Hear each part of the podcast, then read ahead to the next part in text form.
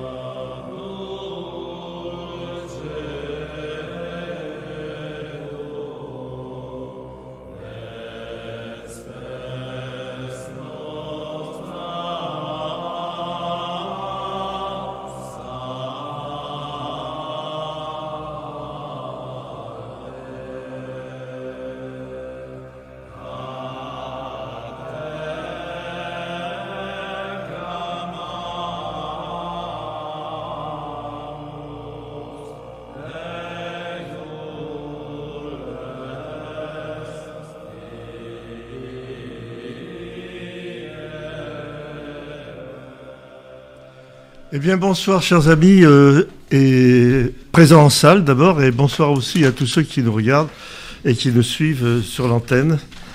Nous sommes heureux de vous recevoir, comme toujours. Euh, vous êtes de plus en plus nombreux sur, le, sur les ondes, d'ailleurs, et nous en sommes absolument ravis. Ce soir, nous recevons pour Henri, notre président, on ne le reçoit pas, mais notre président fait dans ses locaux sa rencontre une rencontre doctrinale sur le thème pour en finir avec le mythe européen. Donc euh, vous aurez la possibilité, bien entendu, après, son exposé, de débattre avec lui. Si, si, ses propos vous ont plu, déplu, choqué ou enthousiasmé, vous pourrez le lui dire très franchement, n'hésitez pas. Pour ma part, je dois dire que je suis très heureux d'ouvrir cette séance, mais je n'aurai pas le privilège d'y rester jusqu'à la fin, j'ai le texte, rassurez-vous, donc je sais ce qu'il va vous dire. J'ai le, je l'ai en entier, donc je l'apprendrai par cœur s'il le faut. Mais euh, c'est donc euh, euh, mon ami Maurice Séclin qui me remplacera en tribune, si je puis dire, pour la séance de questions. Et je le remercie et je l'applaudis. Maurice, Maurice, Maurice. Comme, comme j'applaudis aussi tous les organisateurs de cette soirée, à commencer par Pierre-François, qui est ici, et, les autres que je n'ai pas vus, mais que je, dont je Pierre-François de Tirmont. Pierre-François de Tirmont, dont je sais, et tout le dévouement avec lequel ils, euh, le dévouement qu'ils mettent à organiser correctement et très bien ces réunions. Eux aussi, je les applaudis. Bravo, Pierre-François. Merci. Pour en finir avec le mythe européen, nous avons donc ce soir Henri de Lesquin, notre président, que je vais tout à l'heure rapidement présenter, parce que je me demande s'il faut encore présenter Henri de Lesquin, mais je n'hésiterai pas à le faire. Sachez pour la petite histoire et surtout pour la suite, c'est-à-dire pour mon annonce, qu'il est officier de marine de réserve. Et je suis parti de là pour faire mon annonce. Euh, donc je n'aurai pas l'ambition de traiter le thème qu'il va traiter avec vous. Je rappellerai simplement qu'Henri fut le fondateur, en, cofondateur avec euh, Yvan Blot, feu Yvan Blot, du Carrefour de l'Horloge, qui est devenu euh, auparavant appelé le Club de l'Horloge. Il en est le, le, président, de, comme vous le savez, d'ailleurs je sais que je ne vous apprends rien, depuis 1985. C'est un haut fonctionnaire issu des grandes écoles, de l'école polytechnique, de l'école nationale d'administration, mais il a mis son talent, son intelligence et la profondeur de ses analyses au service de la patrie. Il mène donc depuis toujours un combat sans relâche contre l'idéologie mortifère de la gauche, qui menace, comme vous le savez, et comme on le voit tous les jours de plus en plus, qui menace l'identité de la France et jusqu'à la survie de son peuple. Alors je dois dire, bien que je n'en fasse pas partie, qu'il préside en outre le Parti national libéral, je dis qu'il a dirigé Radio Courtoisie pendant 11 ans, de 2006 à 2017, et maintenant il a créé Radio Athéna, la radio du carrefour de l'horloge, mais il est aussi l'auteur de nombreux ouvrages. Il y a des sièges, monsieur, vous pouvez vous asseoir. Hein. Euh, dont notamment La politique du vivant, qui sera bientôt réédité, d'ailleurs je le signale, pour ceux que ça intéresse, complété, enrichi et réédité. Qu'est-ce que la nation Et penser l'antiracisme chez Godefroy de Bouillon, notamment en 1999. Henri, nous sommes comme d'habitude très impatients de t'entendre, mais auparavant, tu vas avoir droit à mon annonce réglementaire, si j'allais dire. Alors, avant de vous faire cette annonce, je voudrais vous dire que nous ne vivons pas d'amour et d'eau fraîche, que nous ne recevons pas de subventions du ministère de la Solidarité et des je ne sais plus quoi euh, social. Recevons, nous ne recevons pas non plus de dons de la d'outre-Atlantique ni d'autres institutions. Donc nous avons besoin d'argent. Tout cela n'est pas gratuit. Vous imaginez bien que nous sommes dans des locaux qui sont très corrects pour la, le, le lieu où ils sont situés. Et nous avons besoin d'argent. Alors tous ceux, et je le dis spécialement à ceux qui nous regardent à l'antenne, tous ceux qui sont dans cette salle ont payé 5 euros. Alors je demande à ceux qui nous regardent en ligne de ne pas resquiller. Voilà. C'est un devoir moral. Vous nous devez 5 euros. Donc je compte sur vous pour nous les envoyer. Soit euh, pendant la mission, sous le fil de discussion, cliquez sur le petit bouton qui prend la forme d'un billet, soit en rejoignant la chaîne, sur le bouton rejoindre sur la page d'accueil ou sur n'importe quelle vidéo avec un abonnement mensuel. Vous pouvez aussi faire un don à notre adresse PayPal, radioathena.gmail.com ou par Tipeee, fr.tipeee.com slash radio-athéna 1. Nous comptons sur vous, nous en avons vraiment besoin. Merci de votre compréhension et de la... Merci d'excuser le caractère direct de mes propos, mais une fois encore, euh, rien n'est gratuit en ce monde, et surtout pas dans le monde merveilleux dans lequel nous vivons. Alors, comme je l'ai dit tout à l'heure, je suis assis à côté d'un officier de marine de réserve.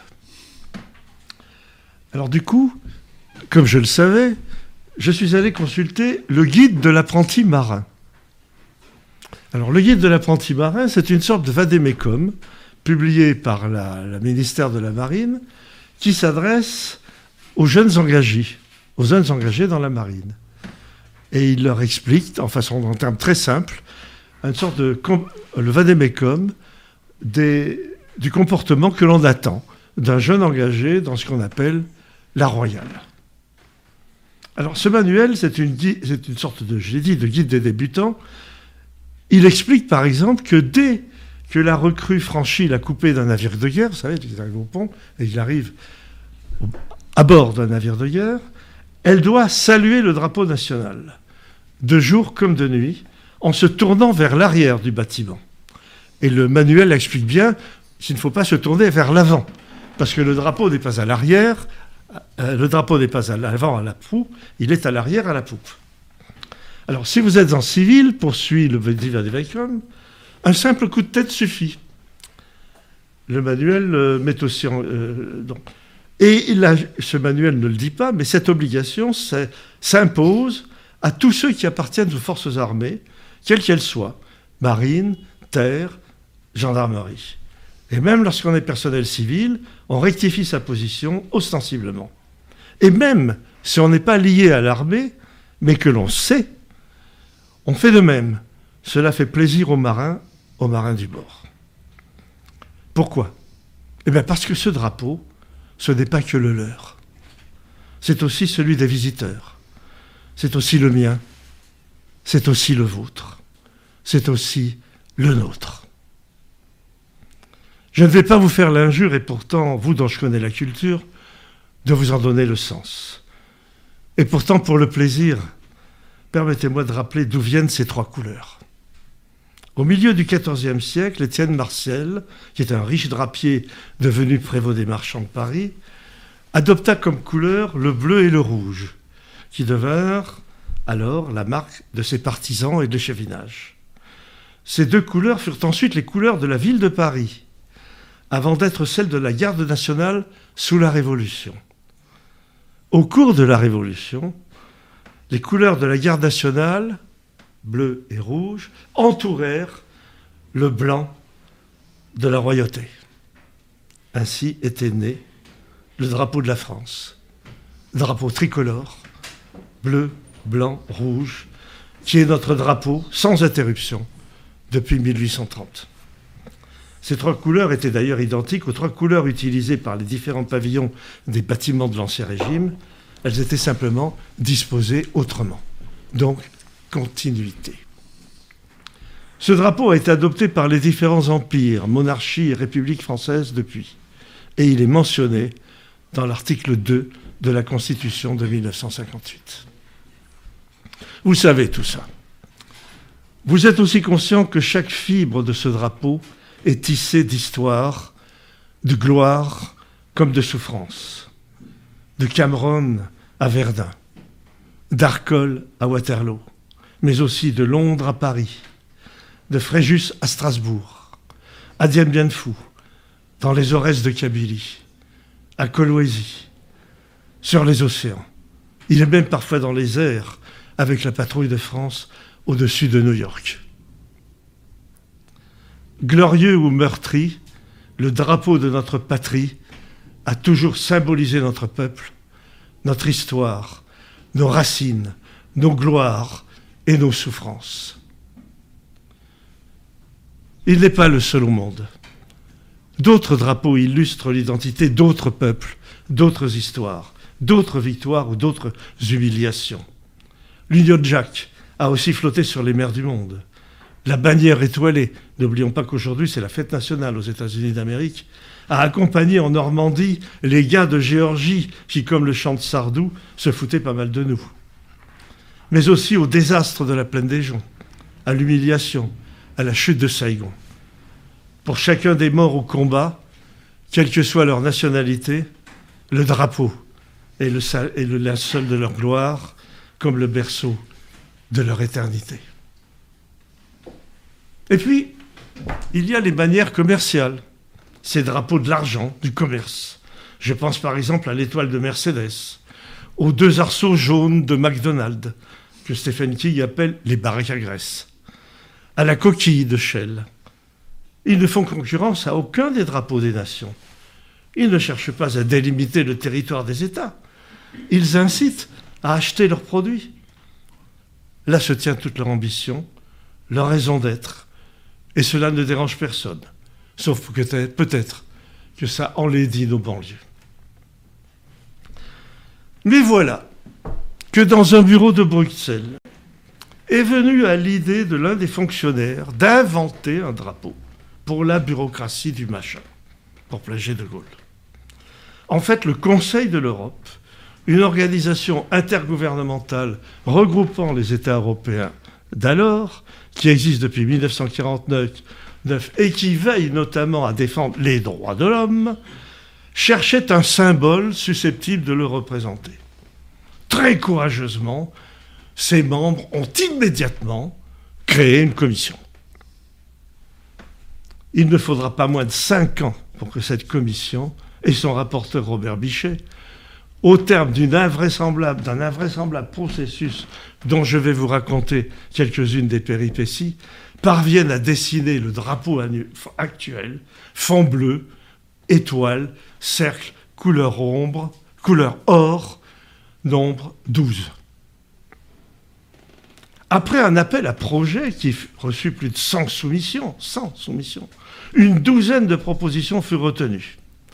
Leurs inspirations principales étaient la croix, symbole de la civilisation chrétienne, et présent sur la moitié des drapeaux des États membres. Le E du mouvement européen, les étoiles représentant les États membres. Les couleurs bleu et or ont séduit. L'or est, paraît-il, un symbole de paix. Le bleu est utilisé par la féodalité puis par la théologie et la royauté, représente finalement la souveraineté, qu'elle soit céleste ou terrestre. Les propositions initiales furent proposées par la commission, dite Bichet, pour décision à la commission du règlement et des prérogatives. Euh, quelle manœuvre hardie De commission en commission, ces propositions finissent par arriver au comité des ministres immédiatement les ennuis commencent. La croix est refusée par les socialistes. Et tenez-vous bien, par la Turquie. Oui, vous avez bien entendu, la Turquie, qui n'était même pas encore candidate à l'adhésion. Mais l'idée d'étoile sur fond bleu séduit et la commission du règlement et des prérogatives donnent un accord provisoire pour un cercle d'étoiles sur fond bleu. Quelle chanson de geste, quel fait d'armes. Fort de cet, cet adoubement, le 25 septembre 1953, Bichet présente un drapeau à fond d'azur portant un cercle de 15 étoiles d'or. Le Conseil de l'Europe comptait alors 15 États membres. Après les commissions, et le comité, c'est l'Assemblée du Conseil de l'Europe, par une résolution votée 54 voix sur 78, qui l'adopte comme emblème pour elle-même et le recommande au comité des ministres pour le Conseil de l'Europe dans son ensemble. Je sais que vous en avez marre d'entendre parler de commission, de comité, de conseil, de commission, etc. Mais c'est l'Europe. La bataille semble gagnée, mais pas la guerre. Mais pas la guerre. En effet, les Allemands s'opposent à ce que la Sarre, qui siégeait au Conseil, ait sa propre étoile, ce qui pouvait être interprété comme un signe en faveur de la pérennisation de son statut.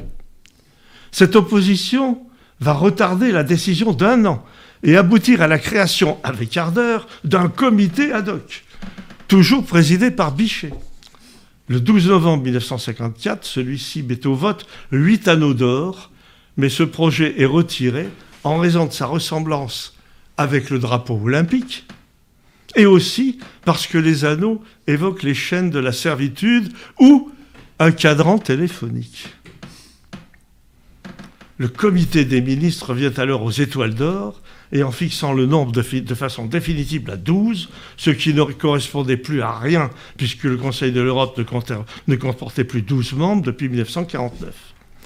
Nous sommes loin vous le constatez, des symboles forts, loin des racines historiques des couleurs de France, loin de la symbolique, par exemple, de la bannière étoilée, loin du sens matériel des deux arceaux de McDonald's, loin de tout, mais tellement représentatif du labyrinthe bureaucratique, de la palabre institutionnelle, de l'artifice de l'institution. Et voilà que ce truc, pour ne pas répéter ce machin, devient l'emblème de ce magma qui se veut supranational, le drapeau de ce syndic de l'immeuble qui se prend pour le roi. Il aurait pu rester un en-tête de lettres, voir l'enseigne de l'immeuble à Bruxelles comme celle d'un notaire. Ça n'aurait pas été tragique. Mais non, non. On l'a fait flotter sous l'arc de triomphe, sur la tombe du soldat inconnu. Non, on l'impose par la loi on impose par la loi qu'il côtoie sur le frontispice des Berry le drapeau de la patrie. Vous verrez qu'un 14 juillet, pas très lointain, on le fera défiler avec nos soldats sur les Champs-Élysées. S'ils peuvent encore défiler, sans risque de se faire agresser et piller. Devant cette sinistre forfaiture, des questions se posent et s'imposent à propos de ce drapeau. Quel bâtiment l'a fait flotter sur ces mers, sur les mers, pour affirmer la souveraineté de la patrie? Quel soldat est monté à l'assaut avec lui? Qui est mort pour ce drapeau? Sur quel monument aux morts est-il gravé? Au fond, que représente-t-il? Et qu'est-ce que c'est que cette Europe qu'il symbolise? Ne serait-elle pas un nouveau fantasme cosmopolite qui hante ceux qui nous gouvernent, de près ou de loin, et qui les pousse à chasser de nos esprits comme de notre vie d'homme, les nations dont nous sommes la chair? Henri vient de le dire. Merci Pierre Milan.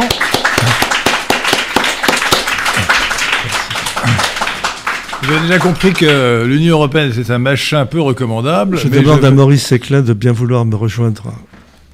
Et c'est Maurice Seclin qui va donc succéder à la présidence de la Réunion à notre ami Pierre Milan. S'il veut bien venir. Vas-y, on va s'arranger. Merci Maurice. Bonne soirée à tous, merci. Alors, chers amis de la résistance française et de la réaction républicaine, je vais vous parler longuement et en détail d'une chose qui n'existe pas, qui porte un nom, dont on parle souvent, qui pourtant n'existe pas. Il s'agit de l'Europe. Au risque évidemment d'aller contre les idées reçues, mais c'est le service que je dois à la vérité. L'Europe n'est qu'une expression géographique, et encore une expression géographique artificielle, conventionnelle et de mauvaise aloi. Il n'y a ni civilisation européenne, ni race européenne, ni ethnie européenne, ni peuple européen. Il y a une civilisation occidentale qui est la nôtre, dont ne font partie ni la Russie, ni l'Ukraine, ni la majorité des pays des Balkans. Une race caucasoïde, ou dite blanche, qui inclut beaucoup de peuples non, européens, une ethnie française, un peuple français. Je dirais, pour paraphraser euh, Joseph de Maistre, j'ai déjà rencontré des Français, des Italiens, des Russes, mais l'Européen, s'il existe, c'est à mon insu. Et pourtant, force est de constater que le mythe européen fait florès depuis très longtemps. Et il y a cela dix bonnes raisons qui sont, autant de contresens. La première raison, c'est l'illusion géographique. Les anciens Grecs ont appelé Europe, Europée, les pays qui étaient à l'ouest de la mer Égée, comme l'Attique, autour d'Athènes, et Asie, Asia, ceux qui étaient à l'est de la mer Égée, comme Lyonie. Mais par la suite, le grand historien Hérodote, fondateur de l'histoire avec Thucydide, a découpé le monde en trois parties. La troisième étant la Libye, euh, Libier en, en grec, devenue pour nous l'Afrique. Et il a étendu les notions d'Europe et d'Asie, respectivement, vers les extrémités occidentales et orientales de l'ancien monde. Et cela de manière tout à fait artificielle. Au point de vue de la géographie physique, en effet, il suffit de regarder une map monde pour comprendre que l'Europe et l'Asie ne font qu'un. De plus, bien que l'isthme de Suez soit deux fois plus étroit, soit deux fois plus grand, pardon, que l'isthme de Panama, il n'a pas davantage de raison de séparer des continents, euh, puisque euh, la, la mer des Caraïbes est bien plus large que la Méditerranée ou que la mer Rouge, et que la distance entre la Floride et le Venezuela est bien plus grande que celle qu'il y a entre l'Espagne et le Maroc, séparés par le détroit de Gibraltar, ou entre le Yémen et Djibouti, séparés par le détroit de Bab el-Mandeb. L'Amérique du Nord et du Centre se détachent bien plus de l'Amérique du Sud que l'Eurasie ne le fait de l'Afrique. Donc il faudrait mieux parler d'un seul continent, Eurasafricain. L'Eurasafrique. Un seul continent au lieu de trois. L'ancien monde ne fait qu'un, et le continent européen n'existe tout simplement pas du point de vue de la géographie physique. Les géographes sont donc coupables euh, d'avoir euh, paresseusement conservé des notions anciennes qui n'avaient pas de fondement scientifique. De surcroît, au XVIIIe siècle, au XVIIIe siècle, euh, à la demande de l'empereur de Russie, Pierre le Grand, qui est mort en 1725, et qui voulait occidentaliser euh, son pays, un géographe aux ordres a, a déplacé la frontière de l'Europe, qui était auparavant fixée sur le Dniepr. Vous savez, le Dniepr, c'est le fleuve qui actuellement sépare les forces russes des forces ukrainiennes, qui est donc à, l'est de l'Ukraine qui se jette, euh, qui se jette dans la mer Noire. Euh, il, a, déplacé donc cette, cette frontière du Dniepr jusqu'à l'Oural. Bien que l'Oural, cette chaîne de montagnes, euh, soit tout sauf une séparation géographique sérieuse, euh, les collines qui sont au milieu de cette chaîne de montagnes ne font que 500 mètres et on les franchit aisément. Par conséquent, l'Oural ne constitue en aucun cas une frontière naturelle entre deux espaces. Le penchant des hommes à confondre les catégories, à s'imaginer que les mots sont des choses, qu'un mot ne peut pas désigner une chose qui n'existe pas. Pourtant, euh, on sait bien, si on connaît euh, les ouvrages de science-fiction, qu'on peut inventer des choses qui n'existent pas, qu'on désigne par des mots. ce penchant des hommes, donc, à croire que les mots sont des choses, les conduit à des vues simplistes. Et a fait ensuite qu'on a prêté à chacun de ces deux continents conventionnels, l'Europe et l'Asie, une unité culturelle propre qu'ils n'avaient en aucun cas. Ni l'un ni l'autre. Aujourd'hui, par exemple, un Libanais chrétien, ou non, qui est asiatique officiellement, est bien plus proche d'un grec, pourtant qualifié d'européen, que d'un chinois. C'est évident. La géopolitique s'en est aussi euh, mêlée. Souvenez-vous du général de Gaulle qui disait, qui s'exclamait euh, en parlant d'une mythique Europe de l'Atlantique à l'Oural, qui n'existe pas, qui semblait prêter donc une existence à une Europe mythique. Donc il faut se délivrer de l'illusion géographique. L'Europe est mal définie au regard de la géographie physique, et d'ailleurs même, même si elle l'était, cela, ne lui donnerait aucun titre à figurer dans la géographie humaine. Pourquoi cette prétendue Europe aurait-elle plus d'unité culturelle que l'Asie ou l'Afrique qui n'en ont aucune? L'Afrique noire a une certaine unité culturelle, mais pas l'ensemble de l'Afrique avec euh, l'Afrique du Nord. la deuxième raison du mythe européen, c'est le prestige de la Grèce.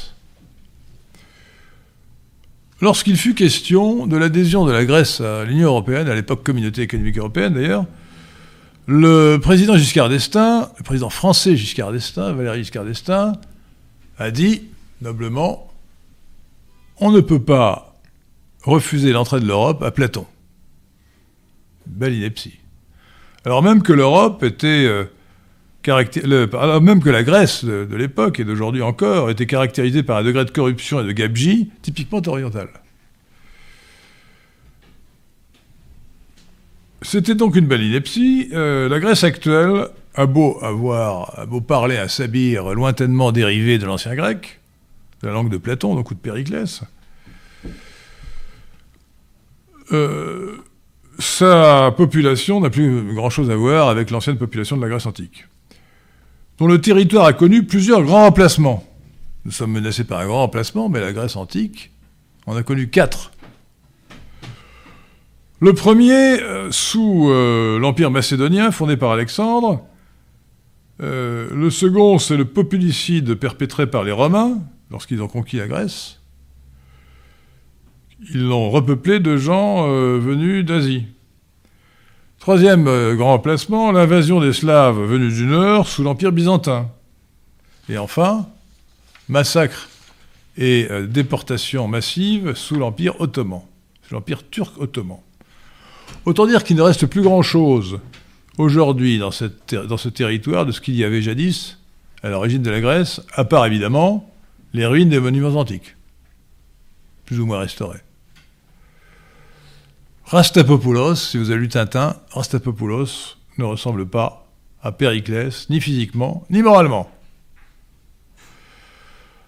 La prestigieuse civilisation grecque a sombré de longue date dans la civilisation orientale, puisque cela remonte à Alexandre de Macédoine, qui a achevé la conquête de l'Empire perse en 331 avant Jésus-Christ, après avoir défait Darius, le lointain successeur de Cyrus.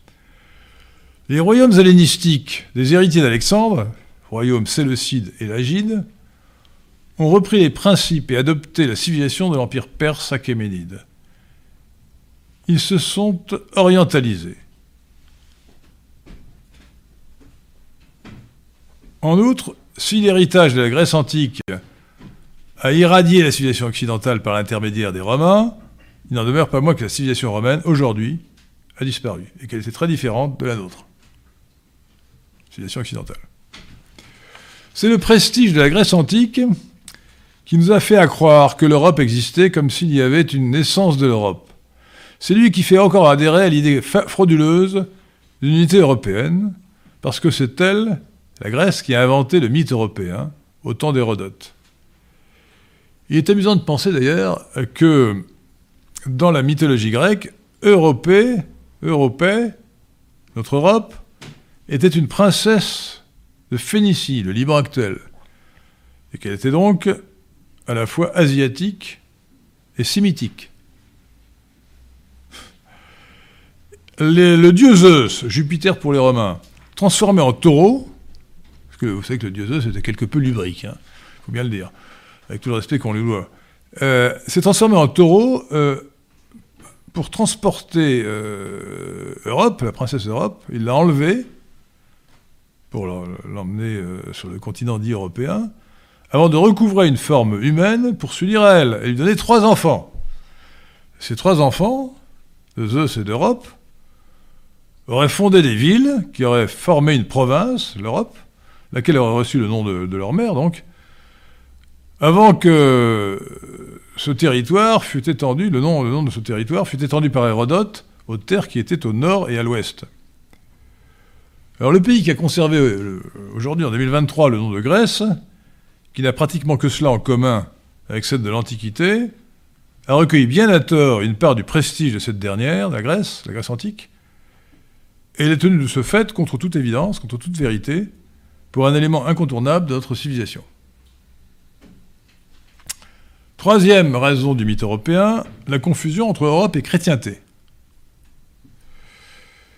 Est de fait que longtemps, la chrétienté, c'est-à-dire l'ensemble des peuples chrétiens, a coïncidé à peu près avec le pseudo-continent européen jusqu'à la colonisation qui a suivi les grandes découvertes à partir du XVIe siècle et qui l'a étendu à toute l'Amérique ainsi qu'en Afrique noire et en Océanie, sans oublier en Asie les Philippines.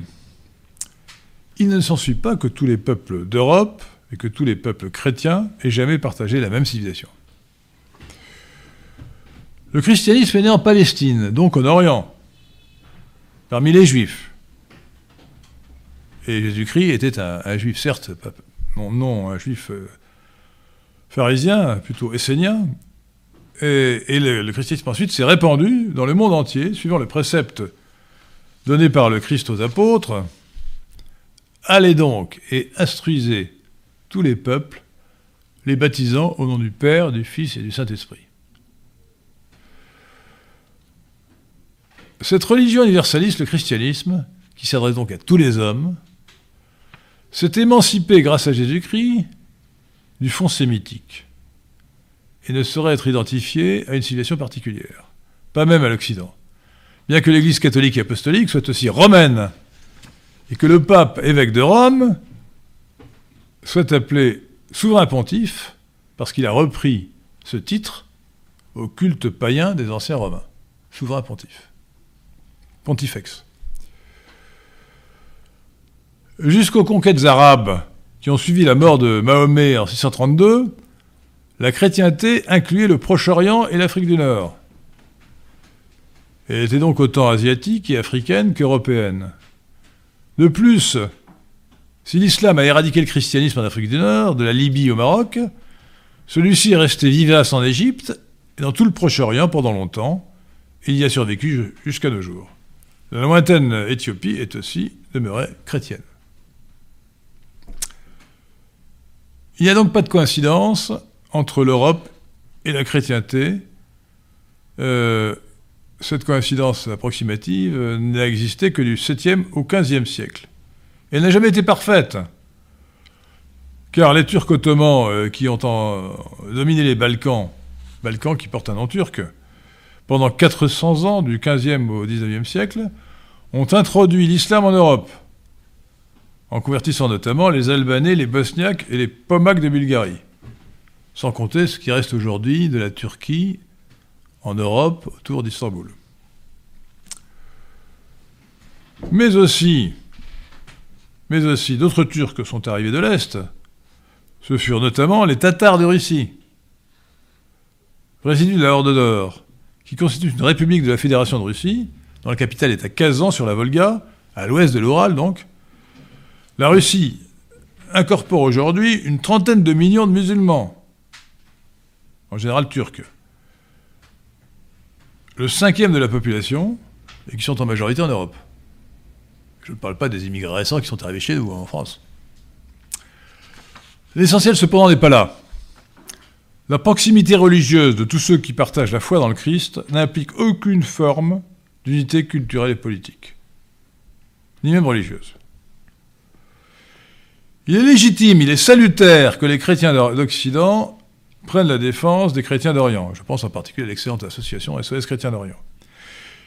Il est normal qu'ils se passionnent pour leur cause, pour la cause des chrétiens d'Orient, car ceux-ci sont persécutés par les musulmans. Et il faut donc faire passer au second plan les, euh, les, divergences et les controverses d'un passé chahuté qui les ont séparés jadis, qui nous ont séparés jadis de ceux-ci.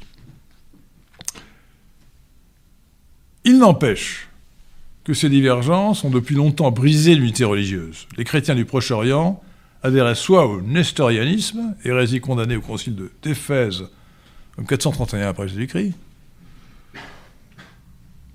soit le monophysisme, c'est le cas des, Arméniens, euh, des Coptes d'Égypte et des, chrétiens d'Éthiopie, hérésie condamnée au concile de Chalcédoine en 451. Pour ce qui est des chrétiens d'Europe orientale, l'écuménisme mis à la mode par le Concile Vatican II, 21e Concile écuménique, 1965, ne doit pas nous faire oublier l'histoire qui a creusé un fossé entre les deux, ou plutôt les trois parties de l'Europe. Occident, Orient, monde russe. Occident, Orient, monde russe. Trois parties de l'Europe. Ou du pseudo-continent européen, si vous préférez.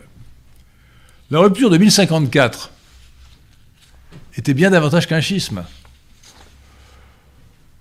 le légat du pape, évêque de Rome, a déposé sur l'autel de la cathédrale Sainte-Sophie à Constantinople une bulle d'excommunication qui condamnait, qui anathématisait le patriarche, parce qu'il refusait d'ajouter dans le credo, je crois en Dieu, la précision essentielle du filioque.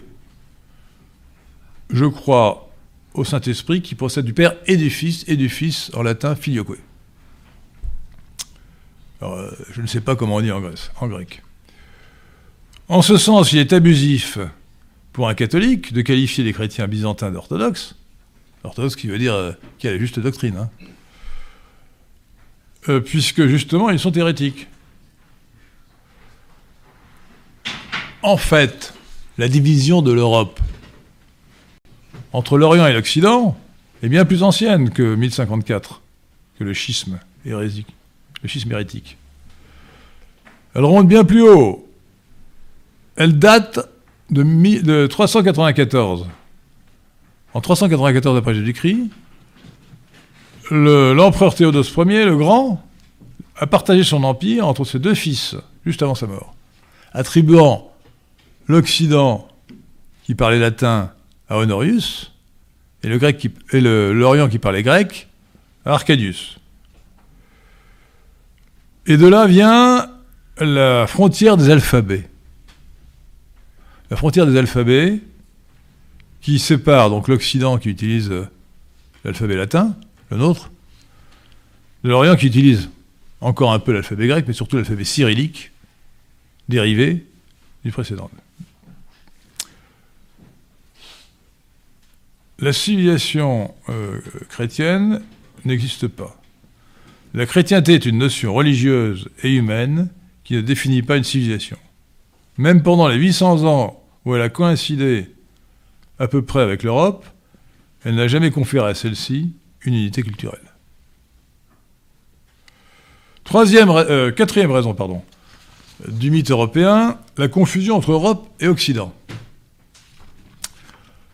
La France appartient à la civilisation occidentale, mais celle-ci n'englobe pas toute l'Europe. Elle s'étend aujourd'hui hors d'Europe, en Amérique et jusqu'aux antipodes, en Australie et en Nouvelle-Zélande. Comme, nous le rappelle la phrase euh, euh, ressassée de Paul Valéry, nous autres civilisations, nous savons maintenant que nous sommes mortels. La plupart des civilisations que les hommes se sont données ont aujourd'hui disparu. Il en est ainsi notamment des civilisations grecques et romaines qui ont précédé la nôtre. Il en reste six dans le monde contemporain, six civilisations. L'Occident, donc, l'Orient, le monde russe, le monde indien, le monde chinois et l'Afrique noire. Six civilisations qui se partagent le monde. En Europe, l'Occident s'arrête à l'est, à la frontière que j'ai appelée des alphabets. Étant précisé, car je sais qu'il y a souvent euh, des contradicteurs habiles, que la Roumanie, jusqu'au XIXe siècle, employait les caractères cyrilliques. D'ailleurs, les Moldaves, qui sont des Roumains, euh, les emploient encore.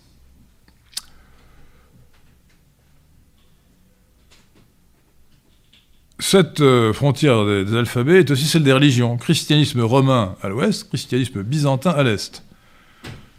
La prétendue réforme, je parle comme Louis XIV, la prétendue réforme de l'allemand Martin Luther et du français Jean Calvin au XVIe siècle, qui a donné naissance au protestantisme, n'a pas brisé l'unité culturelle de l'Occident.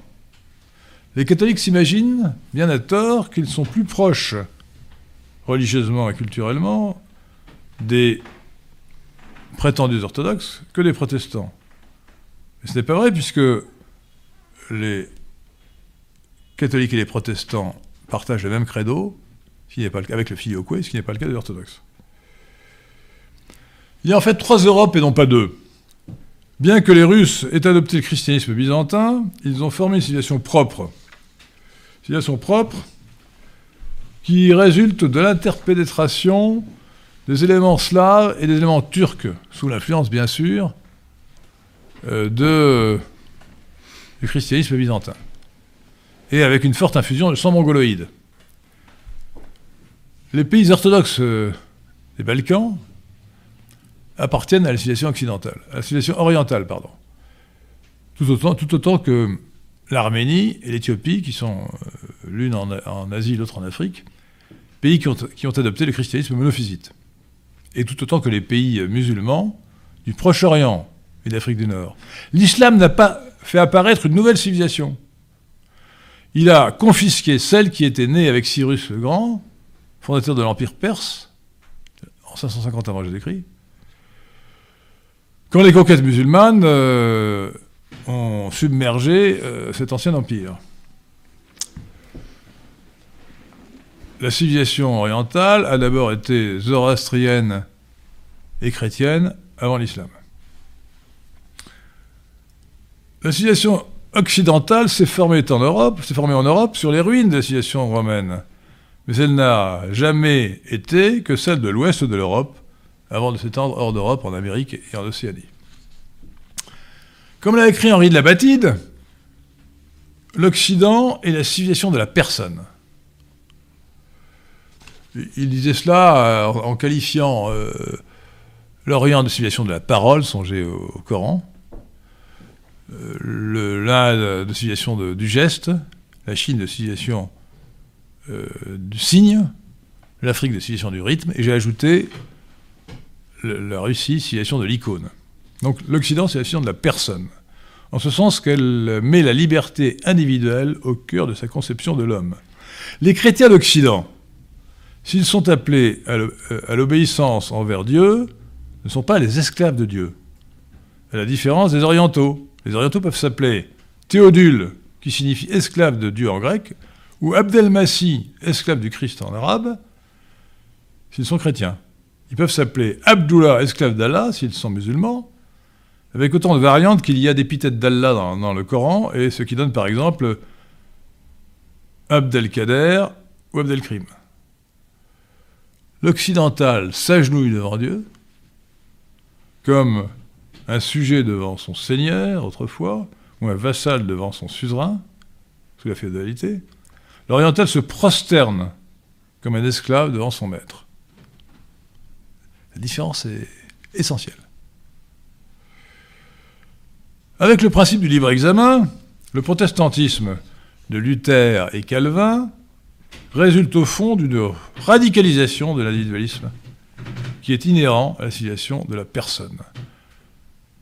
Le mariage se fait en Occident depuis le XIe siècle, depuis la naissance d'ailleurs de l'Occident, par l'échange de consentement entre un homme et une femme. Rien de tel en Orient, dans la cérémonie du mariage, où la femme n'a pas son mot à dire. J'ai euh, marié un jour euh, un neveu qui avait épousé une, une femme euh, orthodoxe byzantine. Donc c'était l'église grecque byzantine de Paris. Et j'étais frappé par plusieurs choses. D'abord, je croyais que la cérémonie durait très longtemps, elle a duré une demi-heure, et surtout, il n'y a pas eu d'échange de consentement. Et c'est là que j'ai vérifié, j'ai compris que ça n'existait que chez nous. L'échange de pour nous, quand on se marie, euh, le, point focal du mariage, c'est euh, Monsieur Henri de Lesquin, euh, voulez-vous épouser Mademoiselle Maud de Villal ici présente? Oui, je le veux. et inversement. Ça n'existe que chez nous. Et c'est ça, depuis le XIe siècle, qui constitue la civilisation occidentale, qui a mis la femme sur un piédestal avec la naissance d'ailleurs de la courtoisie.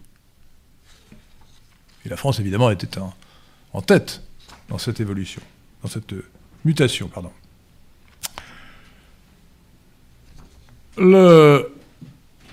On peut aussi affirmer, dans le même ordre d'idée, que l'Occident est la civilisation de l'incarnation, avec un I majuscule, en référence au dogme chrétien de l'incarnation du Christ, vrai Dieu et vrai homme. Seul le christianisme occidental, c'est un point essentiel, l'a vraiment compris. A vraiment compris ce que signifiait l'incarnation du Christ. Les grandes hérésies qui sont nées en Orient, les grandes hérésies sont nées en Orient, enfin avant le protestantisme, ont toutes été fondées sur le refus de recevoir le mystère de l'incarnation dans toute sa profondeur. Les Ariens, disciples d'Arius, aucun rapport avec les Ariens européens, hein,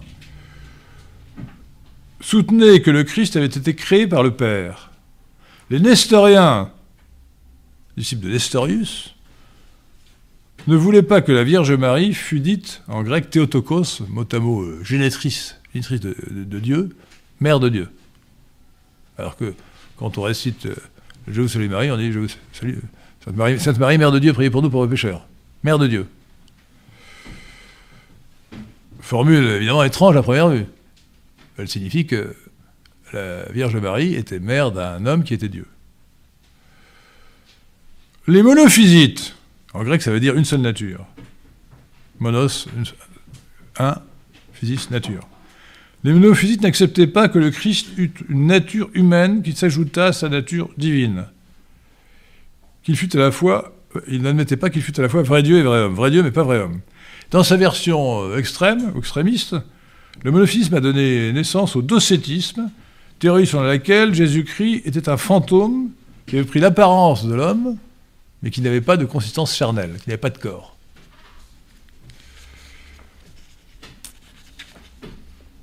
Les monothélites, excusez-moi de ces subtilités de la christologie, mais c'est ainsi. Les monothélites, quant à eux, défendaient une version adoucie du monophysisme, ils admettaient que le Christ avait les deux natures, humaine et divine, mais ils ne voulaient pas admettre que le Christ eût aussi une volonté humaine. D'après eux, il n'avait qu'une volonté divine. Cette hérésie, qui avait été soutenue par le pape Honorius Ier, a été condamnée en 681 par le troisième concile de Constantinople, sixième concile écuménique, qui a anathématisé le pape Honorius Ier post-mortem. Comme quoi un pape peut être hérétique et qui n'est pas forcément infaillible.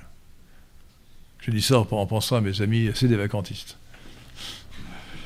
Euh, les chrétiens byzantins, eux-mêmes, qui se, sont, qui se sont dégagés, non sans mal, des quatre hérésies précédentes, ont rejeté le dogme du filioque, selon lequel le Saint-Esprit procède non seulement du Père, mais aussi du Fils.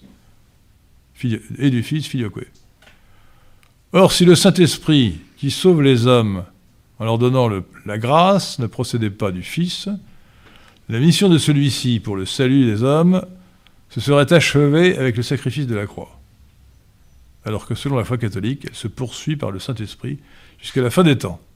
Les fidèles dont l'âme est pénétrée par la grâce sont habités ainsi par la manifestation conjointe des trois personnes divines si l'on me pardonne cet oxymore, je dirais que cela réalise euh, que l'infusion de la grâce dans l'âme réalise une incarnation spirituelle qui prolonge l'effet salvifique du sacrifice du Christ, du Christ rédempteur, jusqu'à son retour glorieux à la fin des temps.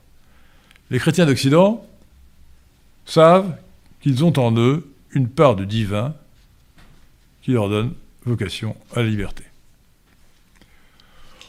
On peut aussi parler de civilisation de l'incarnation avec un i minuscule en prenant le mot dans un sens plus faible par analogie avec celle du Christ. Le fait que Dieu ait choisi de s'incarner en prenant la nature humaine confère à celle-ci que tout homme partage la grandeur et la dignité. Telle est la conception de l'homme qui prévaut en Occident et qui n'est ni celle de l'Orient, ni celle du monde russe. La conjonction de l'âme, principe spirituel, et du corps, réalité matérielle, est une première forme d'incarnation mais celle-ci prend tout son sens, toute sa majesté en Occident parce que l'on y croit que le Christ, modèle du chrétien, est à la fois vrai Dieu et vrai homme. Cinquième euh, raison du mythe européen, la proximité de l'Occident et du monde russe. Pierre le Grand, XVIIIe siècle, mort en 1725, a tout fait pour occidentaliser la Russie pas seulement en demandant aux boyards de couper la barbe.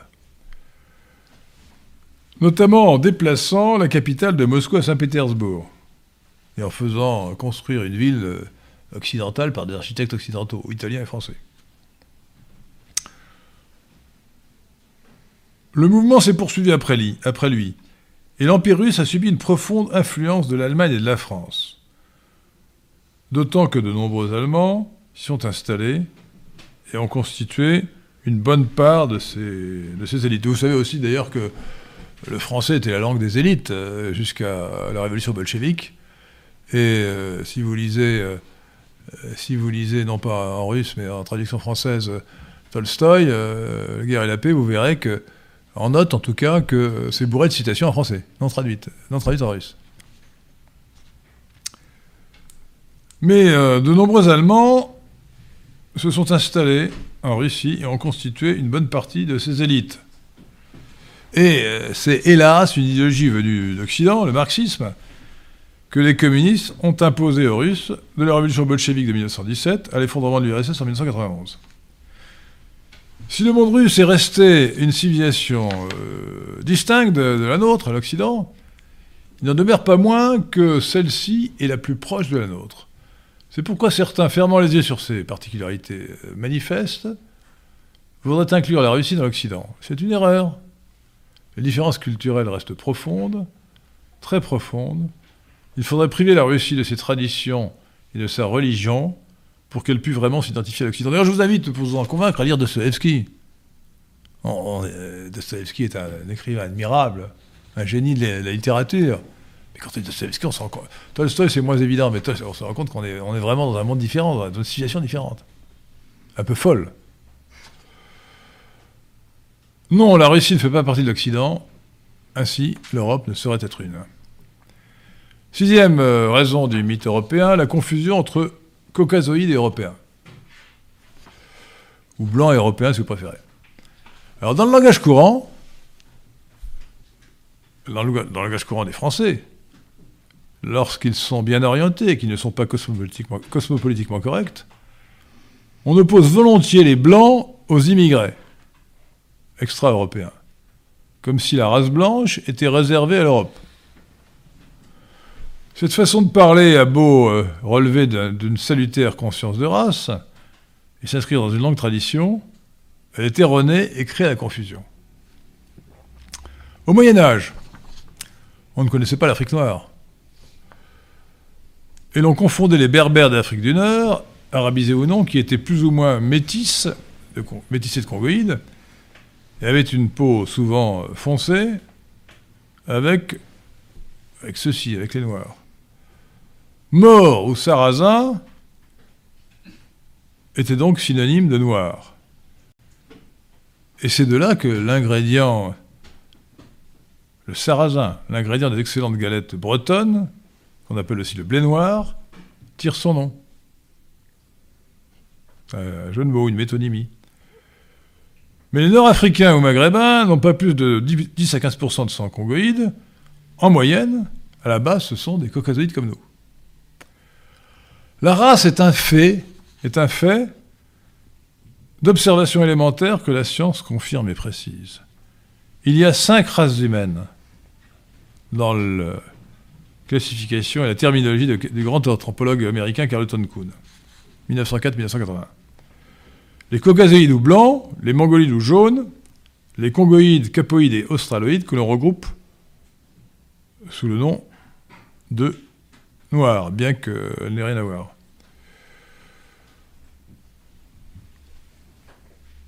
Or, la race caucasoïde ne se limite nullement à l'Europe. Elle inclut les Arabes et les Berbères, nettement métissés livrés en Afrique du Nord, surtout en Égypte et au Maroc, et aussi les Indo-Européens d'Asie, Arméniens et Indo-Iraniens, ces derniers étant métissés euh, euh, d'Australoïdes, de la race australoïde, dans le sous-continent indien, puisque les Australoïdes étaient les, autochtones de, l'Inde. Un Libanais est tout aussi blanc qu'un grec, qu'un grec et de surcroît, euh, l'Europe n'est pas parfaitement caucasoïde. Les Russes sont fortement métissés de mongoloïdes, et les Turcs de Russie, les Tatars, encore plus. Les Italiens du Sud ne sont pas sont bien plus proches génétiquement des Tunisiens que des Norvégiens. Idem pour les Français de Narbonne. Et puis, si je prends un exemple concret, Jean-Yves Le Gallou, par exemple, a beau être un Français de sang, il ne déparerait pas dans un souk de, de un fait. Dans une émission de, télévision sur France 3 il y a quelques 20, ou 30 ans, euh, où il était dans, les spectateurs, l'un des orateurs a parlé des immigrés arabes, et en disant qu'il qu arrivait dans la salle, et alors le, porteur de la caméra a cherché fébrilement euh, dans la salle qui était arabe, et il a fixé sa, caméra sur le galop. Je n'ai rien inventé. Hein? Euh, les Andalous sont euh, bien plus proches des Berbères du Maroc, quand ceux-ci ne sont pas métissés de, Congoïdes, que des Suédois. L'argument de la continuité euh, génétique est idiot. Évidemment qu'il n'y a pas de rupture, pas plus entre les races qu'entre les couleurs, pourtant on distingue bien les couleurs dans le spectre des couleurs, on passe euh, du rouge euh, jusqu'au violet, en passant par euh, toutes les couleurs, continuellement. Les sous-races de la race caucasoïde se sont mêlées. il y a continuité de la sous-race méditerranéenne à travers la Méditerranée entre le sud de l'Europe, le Proche-Orient et l'Afrique du Nord. Pour celle-ci, c'est le métissage avec les congoïdes qui peut créer une différence marquée. Il existe réellement la Russie est, immense et la population russe est très hétérogène. Cela n'a pas, pas, beaucoup de sens de raisonner sur des moyennes.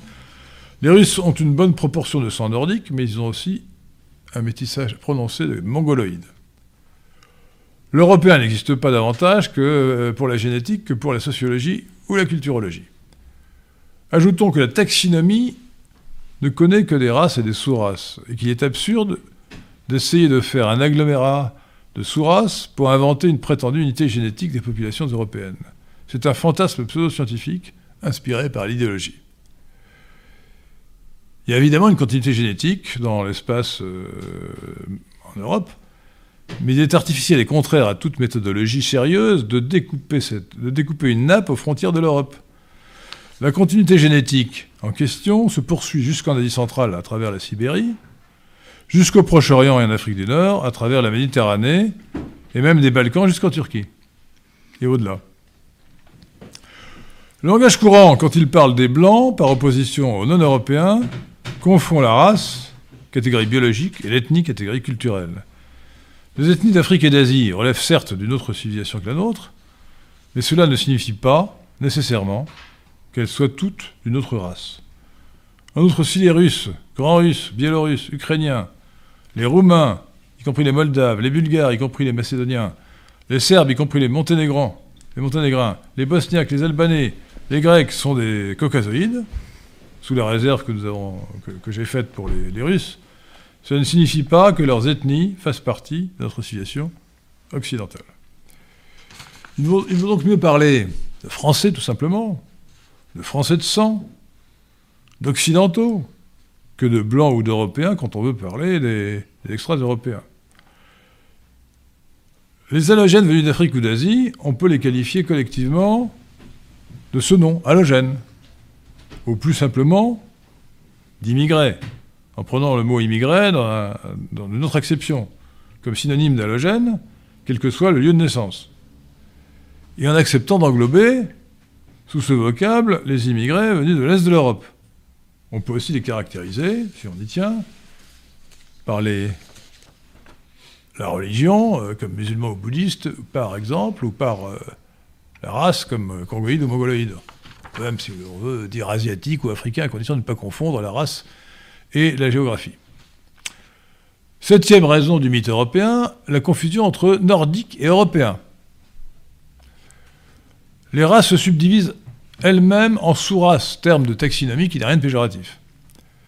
Par exemple, les Français sont un mélange intime de trois sous-races de la race caucasoïde, alpine, méditerranéenne et nordique. La première n'est pas beaucoup répandue en dehors de la France. La deuxième l'est par contre surtout le pourtour de la Méditerranée, au Proche-Orient comme en Afrique, en Afrique du Nord.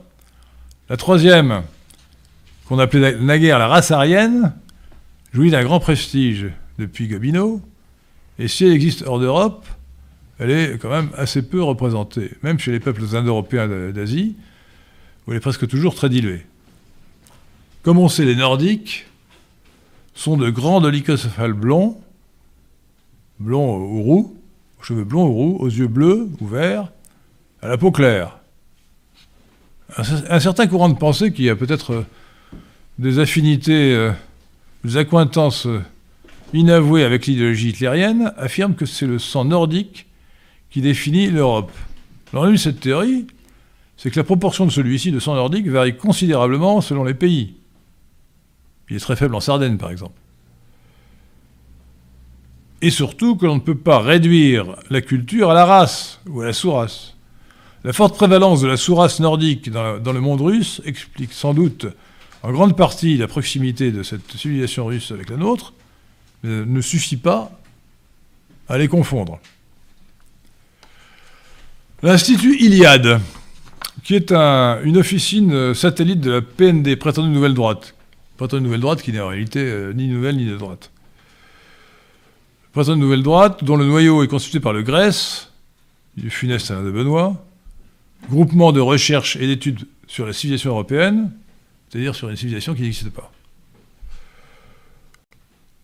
Ce soi-disant institut, donc, dans un article sur le sujet de l'Europe et de l'Occident, article où figure un festival d'ineptie, a soutenu que l'unité de l'Europe viendrait de la fusion des trois composantes ou des trois couches qui forment la population de la France et des pays voisins. Premièrement, les chasseurs ouest-européens qui sont arrivés ici avant moins 30 000, avant 30 000 avant Jésus-Christ. Les paysans anatoliens, arrivés à partir de moins 6 000. Enfin, les conquérants indo-européens, arrivés au début de l'âge du bronze, à, partir de moins 3 000. L'ennui de cette théorie absurde, c'est que les chasseurs ouest-européens, comme leur nom l'indique, ne se trouvaient que dans l'ouest de l'Europe.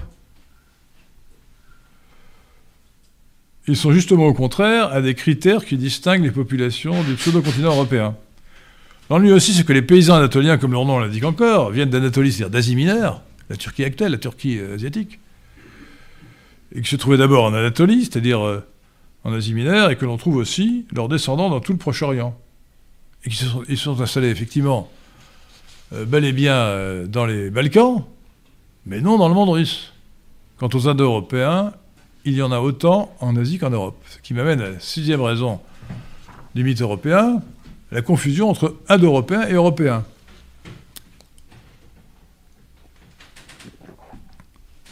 Il est encore plus absurde de confondre les Européens avec les Indo-Européens. Tous les Européens ne sont pas des Indo-Européens. La Finlande, l'Estonie et la Hongrie parlent des langues finno-ougriennes, non indo-européennes. De nombreuses autres langues ouraliennes ou finno-ougriennes sont représentées en Europe. Hormis le lapon, ce sont, on les trouve essentiellement en Russie, où elles sont nombreuses. Les Basques d'Espagne et de, France parlent une langue particulière qui n'est pas indo-européenne. Et surtout, tous les Indo-Européens ne sont pas européens, comme leur nom l'indique, encore. Indo-Européens. Comme le nom conventionnel d'Indo-Européen l'indique, on les trouve également en Inde. Mais ils ne sont pas seulement euh, en Inde, euh, pour ce qui est de l'Asie. Ils sont aussi en Iran, en Tadjikistan, et les Kurdes, qui sont aussi euh, éthiquement des Iraniens, sont des millions en Turquie, en Irak et en Syrie. Enfin, l'Arménie est également d'origine indo-européenne et est en Asie. Lorsque les proto-indo-européens, les premiers indo-européens, qui vivaient au nord de la mer Noire, dans la civilisation dite de Yamnaya, sont partis euh, il y a 5000 ans à la conquête du monde, au début de l'âge du bronze, ils sont, allés dans, ils sont allés dans toutes les directions. Autant en Asie qu'en Europe. Et ils ont été à l'origine des quatre des six civilisations du monde contemporain. Les Indo-Aryas du monde indien, les Perses de l'Orient, les Perses qui, étaient des Iraniens, qui sont des Iraniens, les Francs, euh, les Francs qui sont des Germains de l'Occident, et pas seulement de la France, euh, les, euh, et les Russes du monde russe, évidemment.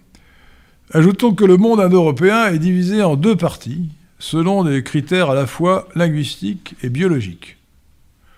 Le malheur pour les tenants de la théorie d'une Europe qui trouverait son unité dans ses origines indo-européennes, c'est que dans cette bipartition des Indo-Européens, la Russie se trouve classée avec l'Inde et l'Iran, donc en Asie. En effet, l'évolution phonétique, à partir du proto-indo-européen, nous fait distinguer à l'est les langues satèmes, baltoslaves, indo-iraniens, indo-iraniennes et arméniennes, et à l'ouest les langues kentum, germaniques, celtiques, romanes comme le français, albanaises, grecques. Catégorie dénommée respectivement d'après le nombre 100 en avestique, langue iranienne, langue de l'Avesta, et en latin.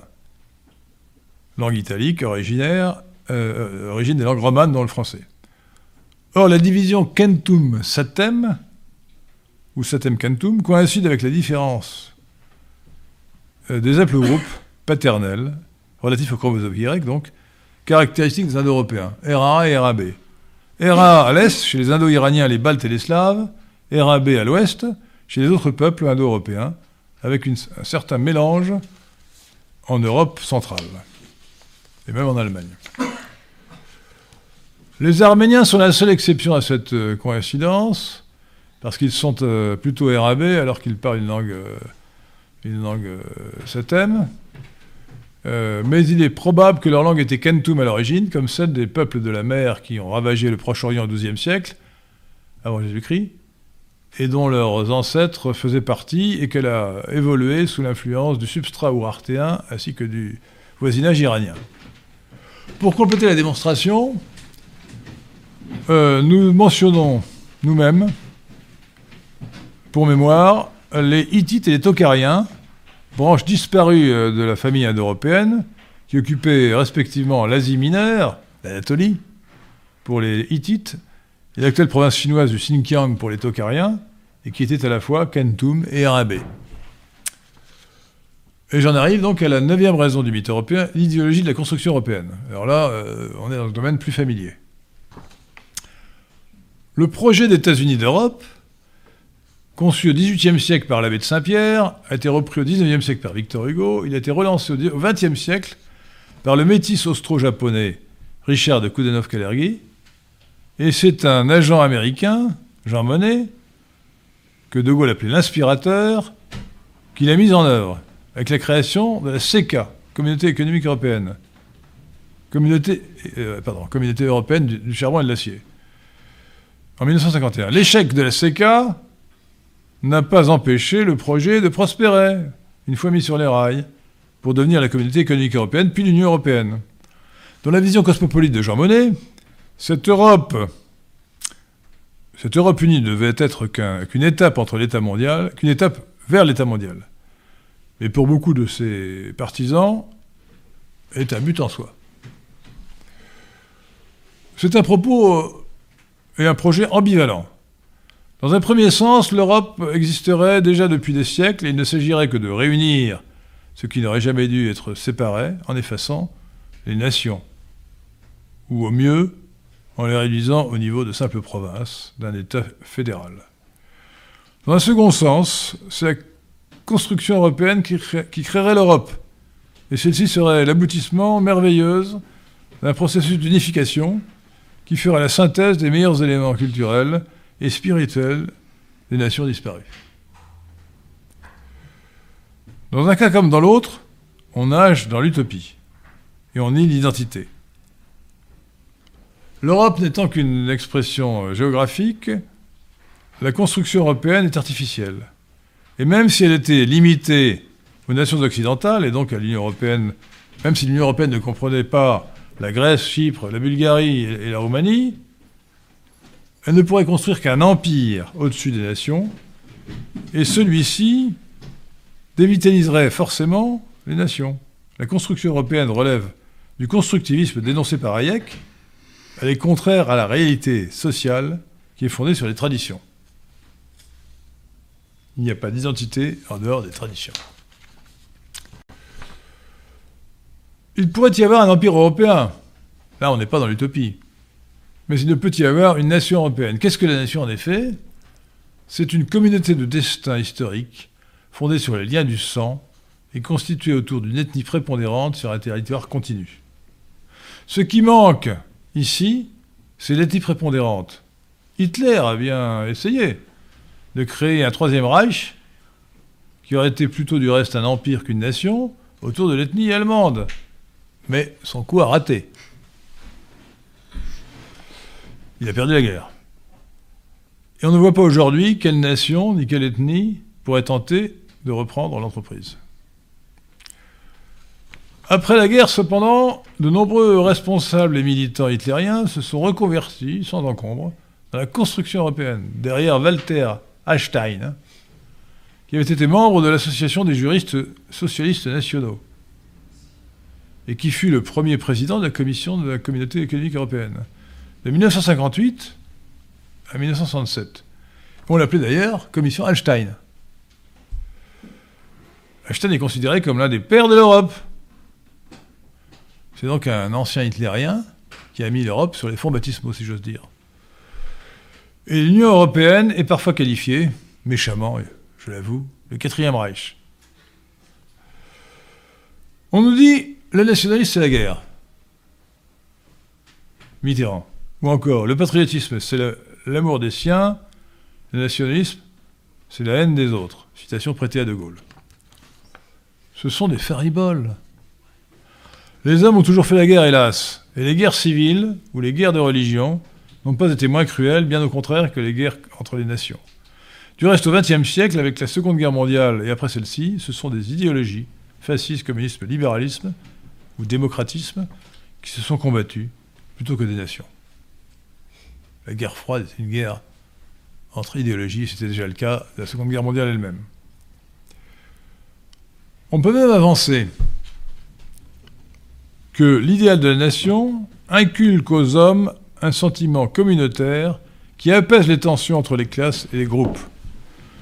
La nation, c'est la paix. Et les diverses nations du monde peuvent cohabiter pacifiquement à l'abri des frontières qui les séparent et qui les protègent. En revanche, les empires, qui nient par définition le droit des peuples à disposer d'eux-mêmes, sont déchirés par des luttes intestines et entretiennent des antagonismes latents qui peuvent déboucher sur les pires violences. On l'a bien vu à la fin de la Yougoslavie, ce mini-empire qui a éclaté en 1991 et dont la fin s'est traduite par un cortège d'horreurs, les horreurs de nettoyage ethnique. Il est donc plus, il est donc plus juste de déclarer l'empire, c'est la guerre. Il n'est pas plus censé d'opposer patriotisme et nationalisme. Question de définition sans doute, mais ce, faisant, on aboutit inévitablement à saper l'idéal de la nation, en le frappant d'un soupçon d'illégitimité. Il peut y avoir de petites patries locales ou provinciales, mais la grande patrie, c'est nécessairement la nation. Il ne peut y en avoir d'autre, une autre au-dessus d'elle. La construction européenne est un idéal fallacieux dont le contenu objectif est purement négatif. Elle est dirigée contre les nations, leur identité et leur souveraineté. L'européisme est une manifestation et un instrument du cosmopolitisme. Dixième et dernière raison du mythe européen, l'hostilité à l'Amérique. Une bonne partie des, européistes, bien que ce ne fût certes pas le cas de Jean Monnet, veut que l'Europe s'unisse pour faire pièce aux États-Unis d'Amérique. Il est vrai qu'il y a de bonnes raisons de s'opposer à l'impérialisme yankee sur le plan politique et à l'américanisation de la société sur le plan culturel. Mais ce n'est pas une raison, comme le font absurdement les gens de la PND prétendue nouvelle droite, pour nier que les États-Unis appartiennent à l'Occident, donc à notre civilisation, tout autant que l'Angleterre qui les a enfantés. Huntington, dans un livre qui s'appelait Qui sommes-nous en anglais Who are we euh, a rappelé cette évidence. L'identité des États-Unis d'Amérique est fondée sur le noyau des WASP. Jeu de mots, parce que WASP, ça veut dire euh, guêpe en anglais. Et WASP, c'est White Anglo-Saxon Protestant, c'est-à-dire protestant anglo-saxon de race caucasoïde, de race blanche. La langue anglaise, la langue anglaise, qui est la langue des États-Unis, la religion protestante, le rule of law, règne du droit, et les libertés individuelles qui caractérisent ce pays. Il est fort possible que dans une génération ou deux, la poussée démographique des minorités qui deviennent majorité aux États-Unis finissent par étouffer cette identité, mais c'est une autre affaire. Cette thèse aberrante, selon laquelle euh, les États-Unis ne seraient pas euh, en Occident, témoigne d'une, ne euh, témoigne d'une confusion déjà entre la politique et la culture. Une civilisation est une réalité culturelle, nullement une entité politique. François Ier, roi de France, pouvait s'allier aux grands Turcs contre Charles Quint, empereur d'Allemagne, dans l'intérêt de la nation française, sans renier sa civilisation. De même, on peut soutenir que la France doit s'allier à la Russie contre l'Amérique, sans nier que celle-ci soit occidentale et sans affirmer que celle-là l'est. L'hostilité à l'impérialisme américain peut aussi conduire à souhaiter une Europe des nations, non pas une fédération, évidemment, ni même une, ni même une confédération, mais une simple alliance économique, politique et militaire entre États souverains.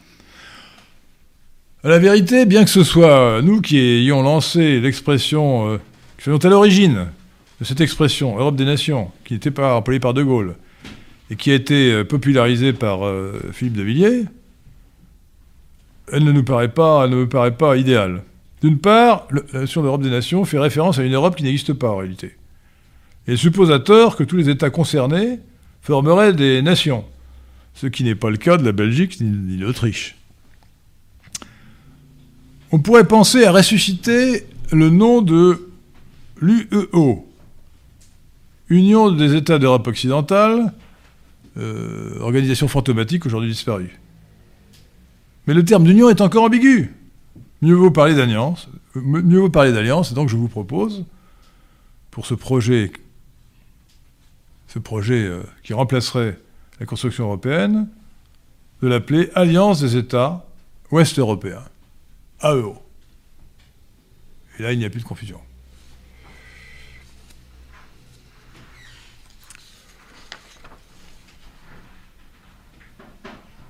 La fusion des États européens dans une Europe supranationale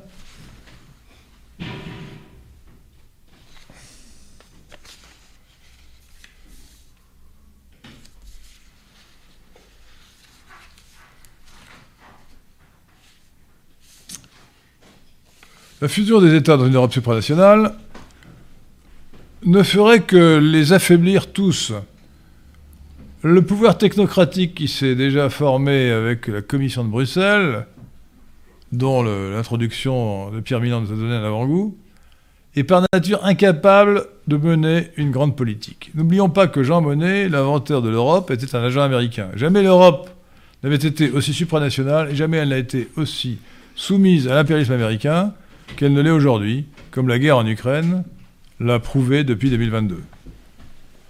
Contre l'impérialisme américain, il ne faut pas. Il ne faut pas. Il faut pas plus d'Europe, il faut moins d'Europe et plus de nations.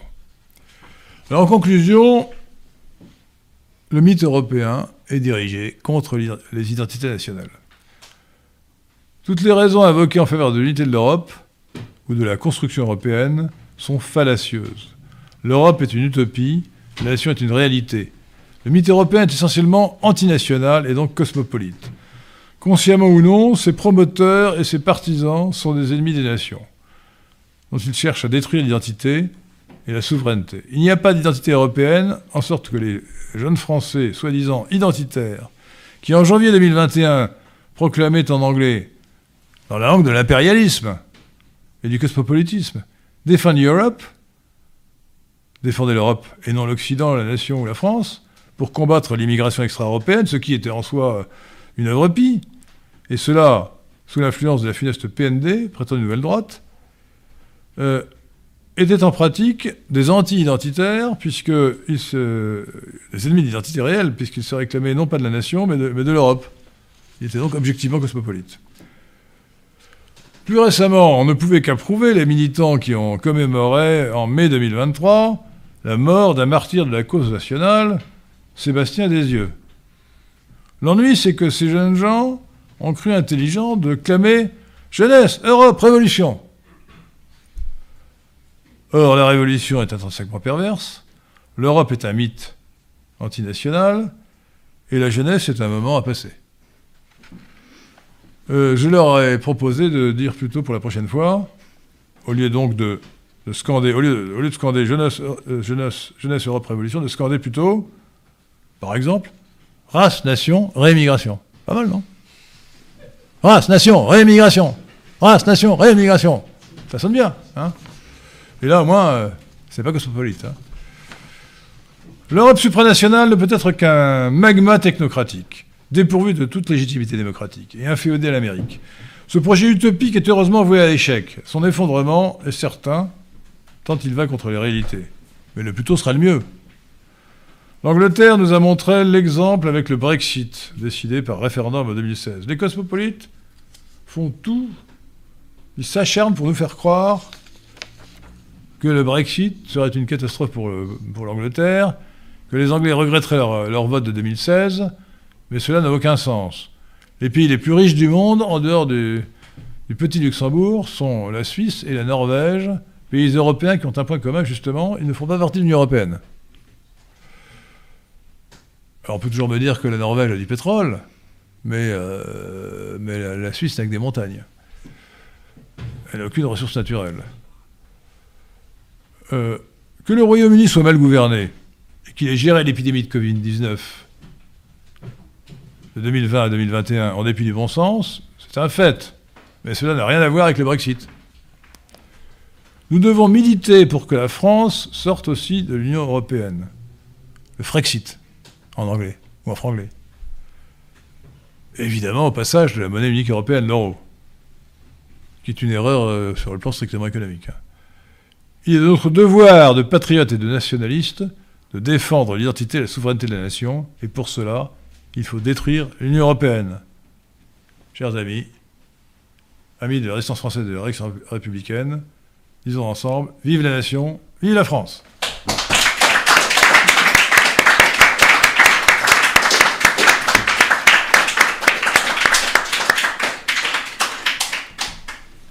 Merci, cher Président, pour cette, euh, cet excellent exposé. Euh, nous avons des micros pour euh, les faire passer dans la salle si vous avez des questions. Et je poserai aussi les quelques questions qui ont été posées par les, téléauditeurs par le, le, canal de discussion de YouTube. mes priorités à la salle, alors si vous avez des questions, vous pouvez lever la main. Ah, il y en a une tout au fond là-bas. Les femmes d'abord. Hein. Stylé. Vous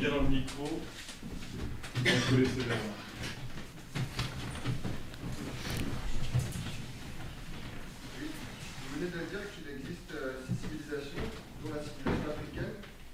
Alors, vous avez omis de parler de la civilisation amérindienne, et qui n'est pas totalement éteinte, donc euh, je voulais savoir si c'était à dessein. Alors écoutez, euh, je ne parle pas de la, civilisation africaine, mais d'Afrique noire, qui n'englobe pas toute l'Afrique. L'Afrique du Nord, qui est de race caucasoïde fondamentalement, n'appartient pas à la civilisation d'Afrique noire. Quant aux Amérindiens, euh, ils ont leur propre civilisation, qui n'est d'ailleurs pas unique. Hein. La civilisation aztèque ou la civilisation inca euh, ont disparu. Euh, et quant aux Amérindiens, ce sont euh, des inclusions archaïque et primitive au sein de la civilisation occidentale. il y a des inclusions de ce genre. On peut aussi parler de la civilisation, si on peut parler de civilisation d'ailleurs, des, des Kanaks ou des Papous, au sein de la civilisation occidentale menée par l'Australie, la Nouvelle-Zélande et aussi la France. Donc non, euh, je, n'ai pas, j'ai mentionné les vraies civilisations et pas euh, euh, qui ont un certain niveau et pas des, une certaine étendue dans l'espace et dans le temps, en tout cas dans l'espace, et pas des, sociétés plus primitives que j'ai négligées.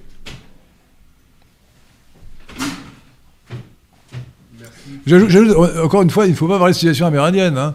Les Amérindiens sont, sont très divers. Et euh, les Borobo, enfin les Borobo, oui, les, les n'ont pas la même civilisation en réalité euh, que, que les, que les Boroboro, etc. Donc, donc, on est vraiment euh, dans, le, dans, le, cas de sociétés archaïques, primitives, d'ailleurs déjà largement contaminées, si je veux dire, enfin acculturées par l'influence de, de l'Occident. Hein. Merci pour cet exposé. J'avais simplement une question à propos de l'ancien royaume Siam, c'est-à-dire Myanmar ou Burma, c'est selon, la Thaïlande, euh, le Laos et euh, le Cambodge. Et je voulais simplement savoir, je crois que vous les avez inclus dans la civilisation indienne, exact. chinoise, et je voulais simplement savoir pourquoi ce choix. Ah bah c'est clair, c'est parce que depuis longtemps, ces pays-là, alors toute l'Asie toute du Sud-Est, à l'exception de, de la, du Vietnam, appartient au monde indien. Je dis à l'exception du Vietnam parce que euh, les Vietnamiens sont arrivés vers le 14e, 15e ou 16e siècle dans le, pays qui, qui porte aujourd'hui leur nom, et ils ont détruit une civilisation typiquement hindoue, qui était la civilisation des Chams. Euh, l'ensemble des, populations mongoloïdes du sud-est asiatique donc, ont été d'abord hindouisées, et ensuite sont passées au bouddhisme. Et ils sont, ils sont passés au bouddhisme, au bouddhisme Theravada, qu'on appelle aussi Inayana péjorativement. Euh, Theravada, ça veut dire la, voix des ancêtres en, pali, la langue, la langue de. Vous savez qu'il y a deux branches dans le bouddhisme. Mahayana, qui, qui a disparu de, l'Inde, qui a été créée en Inde, qui est maintenant celle du, monde chinois. Hein. Chine, Mongolie, euh, Tibet, euh, Corée, euh, Corée, Vietnam, donc, et, Japon. Et, le, bouddhisme Theravada, la voie des ancêtres, qui emploie comme langue le pali, qui est une autre langue indo-arya, mais qui était une langue, qui était la langue vulgaire à l'époque de, Bouddha, en 500 ans avant Jésus-Christ. donc, alors que le bouddhisme a disparu de, l'ensemble de l'Inde, pour des raisons mystérieuses, euh, vers le 8e ou 9e siècle après Jésus-Christ, euh, il est resté dominant chez les Singalais, de langue indo-européenne, dans euh, Ceylan, qu'on appelle maintenant Sri Lanka, Ceylan. Et, de là, a, les, populations de, Siam, Thaïlande, de, l'Ouest, Birmanie, Siam, Thaïlande, euh, Cambodge, euh, Laos, mais aussi d'ailleurs euh, l'ensemble de l'Indonésie, qui avant de passer à l'islam, a été bouddhiste. Et même nous, puisqu'il reste, il reste des traces d'hindouisme à, Bali. Et même le, lointain, les lointaines Philippines appartiennent au monde indien, elles ont, elles ont été vaguement hindouisées, parce qu'elles sont indianisées, parce qu'elles sont quand même, c'est resté longtemps très primitif, et leur, leur euh, leur caractère, euh, caractère d'écriture euh, sont hérités du brahmi, qui est, une, qui est un alphabet ou un syllabaire.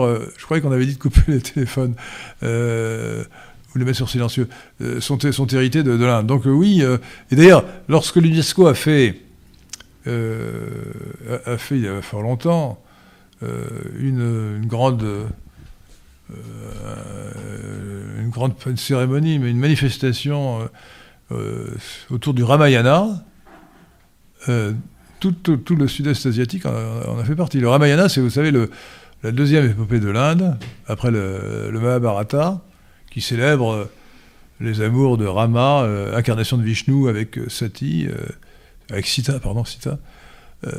et, donc, les légendes du Ramayana sont, sont, encore euh, vivaces dans tout le sud-est asiatique. Donc, euh, ce sont, on, a on, avait affaire à des sociétés primitives qui ont été civilisées et hindouisées, donc indianisées. Donc, vraiment, euh, culturellement, vous, verrez d'ailleurs que les, noms des, princes ou les rois, ou, les rois de Thaïlande Siam sont des noms typiquement indiens. Pour des raisons que j'ignore, dans les langues indiennes, la, lettre, la, lettre A est pratiquement la seule voyelle. Mahabharata Inyagdea, Ramayana Inyagdea. Donc 90% des voyelles, ce sont des A. Ben, vous trouvez ça, c'est un repère, un repère un peu simpliste, mais amusant, dans les, titres ou les noms des, des princes ou des nobles thaïlandais à moi. Alors, je peux continuer longtemps sur le sujet, parce que c'est un sujet passionnant. Hein. Euh, je sais, alors, une énigme, une énigme, c'est quand même extraordinaire, c'est comment la religion hindoue, qui affirme la supériorité des Aryas euh, sur les non-Aryas, euh, a-t-elle pu se répandre et s'imposer non seulement dans le nord de l'Inde, évidemment, mais dans le sud de l'Inde, où on ne parle que des langues dravidiennes. Et ensuite, dans des pays qui ne sont même pas caucasoïdes, mais de, race, de race euh, de, race euh, de, race mongoloïde. Euh, sachant d'ailleurs qu'en principe, l'hindouisme justement pas, ne fait pas de prosélytisme, il ne cherche pas à convertir. Et il a quand même converti pour des raisons politiques. Donc c'était, je, je, cherche, si vous connaissez un livre qui pourrait expliquer ça, l'histoire de l'expansion de l'hindouisme, ça m'intéresse beaucoup, parce qu'avant le bouddhisme, le bouddhisme c'est une religion... alors, Bouddha n'a pas dit euh, baptiser, tous les peuples, mais il a, dit autre chose qui avait le même sens. Les missionnaires bouddhistes sont, allés dans, toutes les directions. Donc le bouddhisme est une religion. Et d'ailleurs pour la même raison, parce que le bouddhisme est comme le christianisme, une religion universaliste qui s'adresse à tous les hommes, et de plus une religion de la compassion. Donc euh, le devoir des bouddhistes, comme des chrétiens, c'est de convertir tous les peuples, tous les hommes, pour les sauver. Donc la compassion qu'on a pour tous les hommes, fait qu'on veut les sauver, donc on veut les convertir à la, vraie religion, euh, le bouddhisme ou le christianisme selon les cas. Question suivante. Merci. Vous avez brièvement évoqué le volet économique à la fin de votre exposé. C'était marginal dans mon, dans, mon argumentaire. Hein. Justement, c'est l'objet de ma question. Est-ce que vous pourriez nous donner quelques éléments de démonstration de euh, l'absence de viabilité de l'euro, par exemple, sur, une, sur la zone actuelle? Ah ben, C'est très simple. C'est très simple. Le, bon, la zone euro n'est pas une zone monétaire optimale. Euh, lorsqu'il y a euh, lorsqu'il y a des chocs exogènes ou tout simplement des évolutions euh, particulières à différentes régions ou parties d'une zone de monnaie unique, on ne peut pas faire des ajustements par la variation des taux de change, par le flottement ou par les dévaluations. Et, donc, euh, lorsque les salaires, les salaires notamment, et les prix en général, deviennent trop élevés quelque part, euh, eh bien, euh, ça crée du chômage. Parce que, comme vous savez, les gens n'aiment pas beaucoup qu'on leur baisse leurs salaires nominaux. Keynes l'avait remarqué, mais c'était une évidence. Donc, la zone euro n'est pas une zone monétaire optimale, mais même si on réfléchit bien, les États-Unis d'Amérique ne sont pas une matière optimale et euh, économiquement, il vaudrait mieux qu'il y ait 3 euh, ou 4 euh, dollars aux États-Unis. Et, évidemment, l'Italie devrait avoir deux monnaies. Non seulement l'Italie ne devrait pas avoir l'euro, elle devrait avoir une lire du Nord et une lire du Sud, avec un flottement entre les deux. Vous voyez? Tellement l'économie est différente entre le Sud et le Nord. Pour la France, c'est quand même beaucoup plus unifié. Et donc, je crois que quand même les avantages que présente l'unité monétaire, c'est-à-dire l'avantage dans la facilité des transactions, l'emporte sur les inconvénients. Mais euh, honnêtement, aucun économiste sérieux ne peut prétendre que, que, l'euro est, est, une bonne chose. Regardez d'ailleurs sur notre site euh, euh carrefourdelhorloge.fr euh, le, prix Lysenko attribué à... qui été attribué d'ailleurs Je crois qu'il été attribué à Cohn-Bendit notamment. Pour, euh, pour leur défense de l'euro. Sur le plan scientifique, indépendamment du jugement de valeur, sur le plan scientifique, euh, l'euro monnaie unique est une mauvaise chose. Les, Français ne le savent pas parce qu'on ne leur, dit pas la vérité, ils ne comprennent pas. L'absence de possibilité d'ajustement des, monnaies l'une par rapport à l'autre fait que c'est calamiteux. Une grande partie de. D'ailleurs, remarquez, il suffit de, voir que depuis la création de l'euro, les économies européennes ont stagné. Elles ont progresser beaucoup moins qu'avant. Donc c'est indéfendable sur le plan strictement économique, indépendamment des questions politiques. Hein. Euh, on a voulu l'unité euh, monétaire pour des raisons purement politiques, idéologiques. Y a-t-il d'autres questions? Oui Merci beaucoup pour votre remarquable exposé. Et en vous écoutant avec beaucoup d'attention, il y a une question qui pointait son museau, et je vais l'attraper par la queue pour vous en faire part.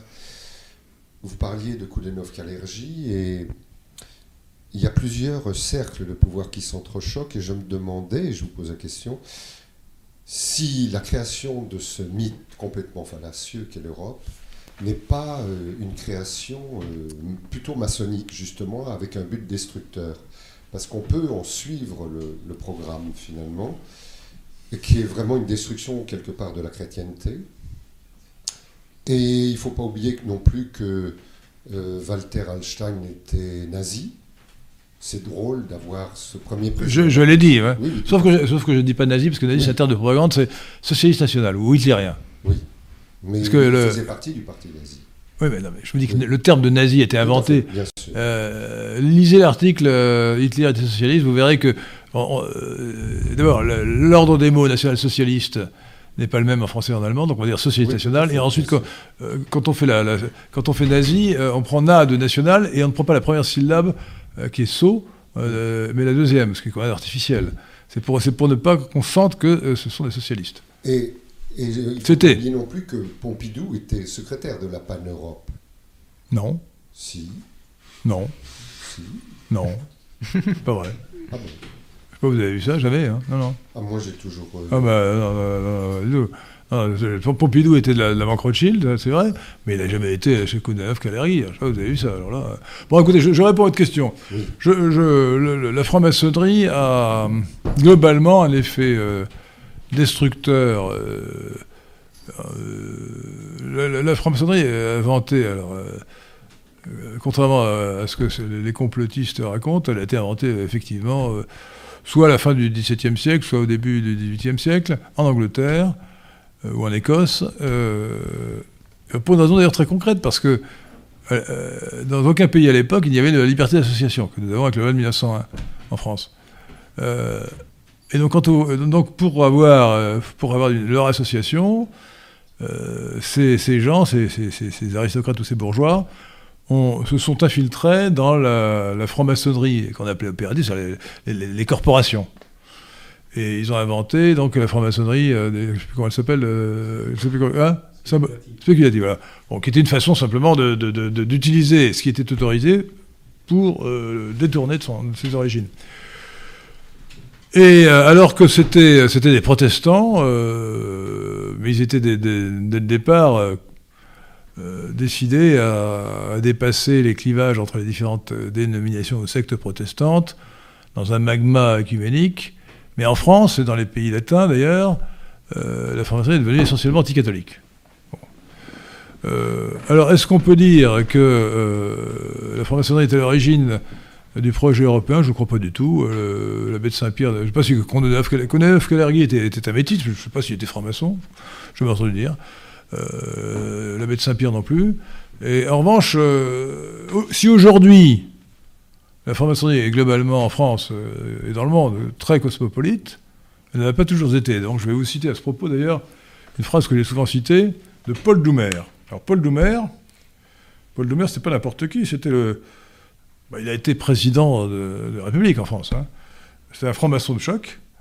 Euh, et il était, euh, donc il était franc-maçon, il était euh, président de la Chambre des députés, de, l'époque de l'Assemblée nationale. Et en 1906, il a écrit Le livre de mes enfants. Ah voilà. Et, donc, livre honnêtement très recommandable. hein. Vraiment, un livre qui, qui- qui, du début jusqu'à la fin, enseigne l'amour de la patrie. Donc il était absolument cosmopolite. Il a même écrit ceci. Donc je cite 1906, Paul Doumer, futur président de la République, président de la Chambre des députés.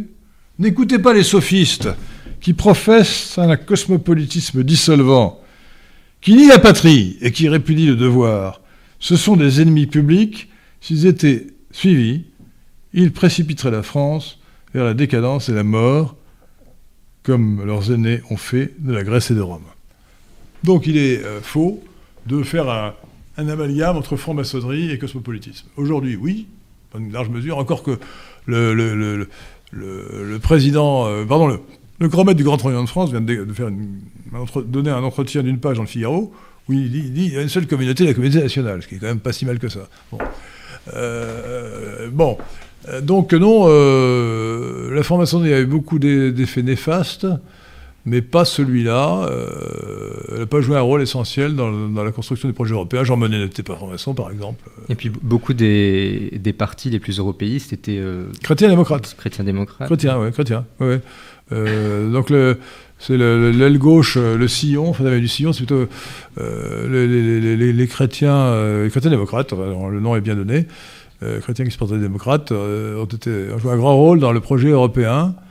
Euh, on prétend même que c'est pour cela, d'ailleurs, que le drapeau européen aujourd'hui, dont a parlé Pierre Milan, euh, représenterait la Sainte Vierge, enfin, ferait, ferait référence implicitement à la Sainte Vierge.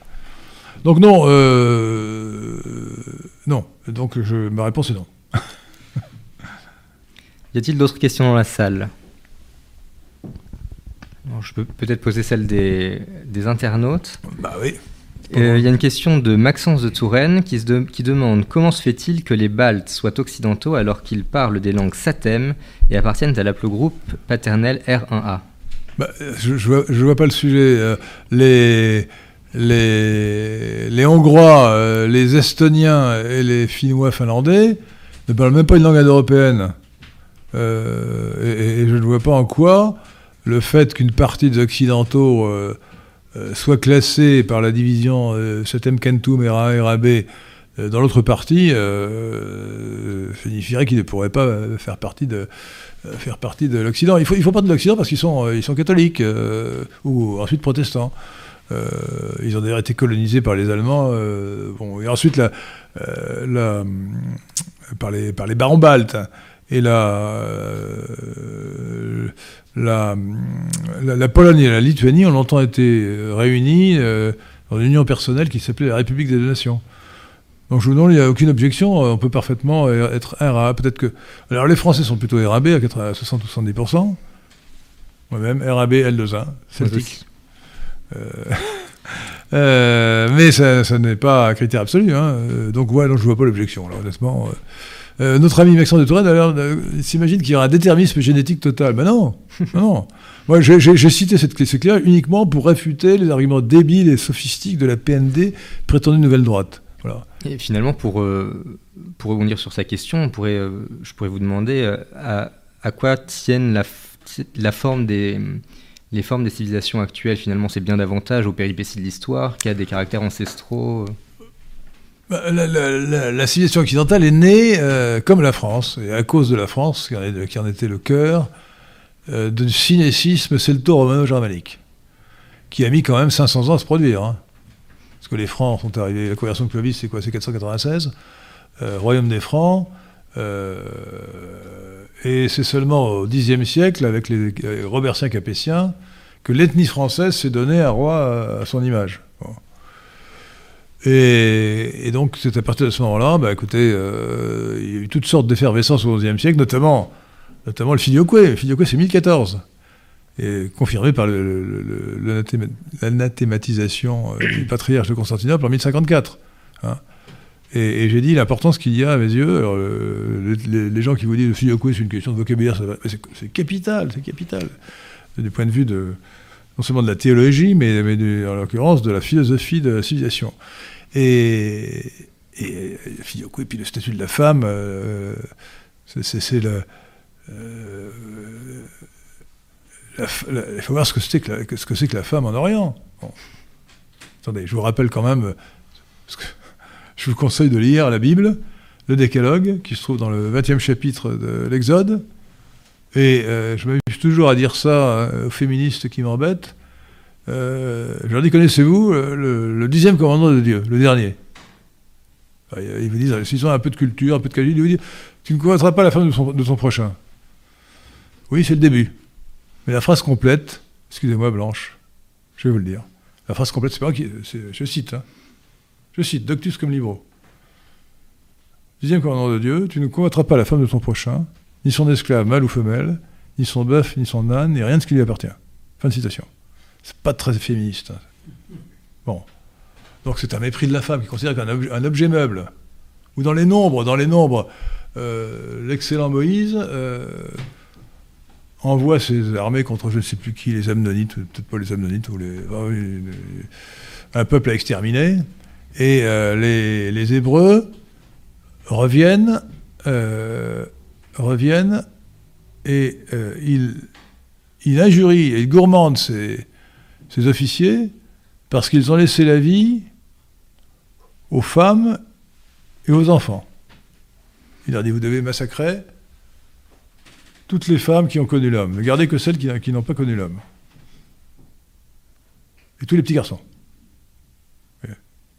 Il les renvoie pour... Et, et ensuite, alors la fin de cette citation, c'est dans la Bible, hein, dans les Nombres, euh, il dit, mais les, les- les- les- soldats hébreux euh, sont revenus avec euh, euh, 10 000 vaches, euh, 30 000 boutons, euh, 30 000 moutons et, et 40 000, euh, 40 000 per- euh, personnes de sexe féminin. Donc assi- les femmes étaient assimilées à, des- à du bétail. C'est ça la civilisation orientale, si vous voulez. Enfin, euh, particulièrement primitive dans, dans le cas de- dans, dans le cas du judaïsme. Hein. Euh, c'est quand même pas tout à fait la même chose dans le zoroastrisme. Euh, Est-ce que j'ai bien répondu?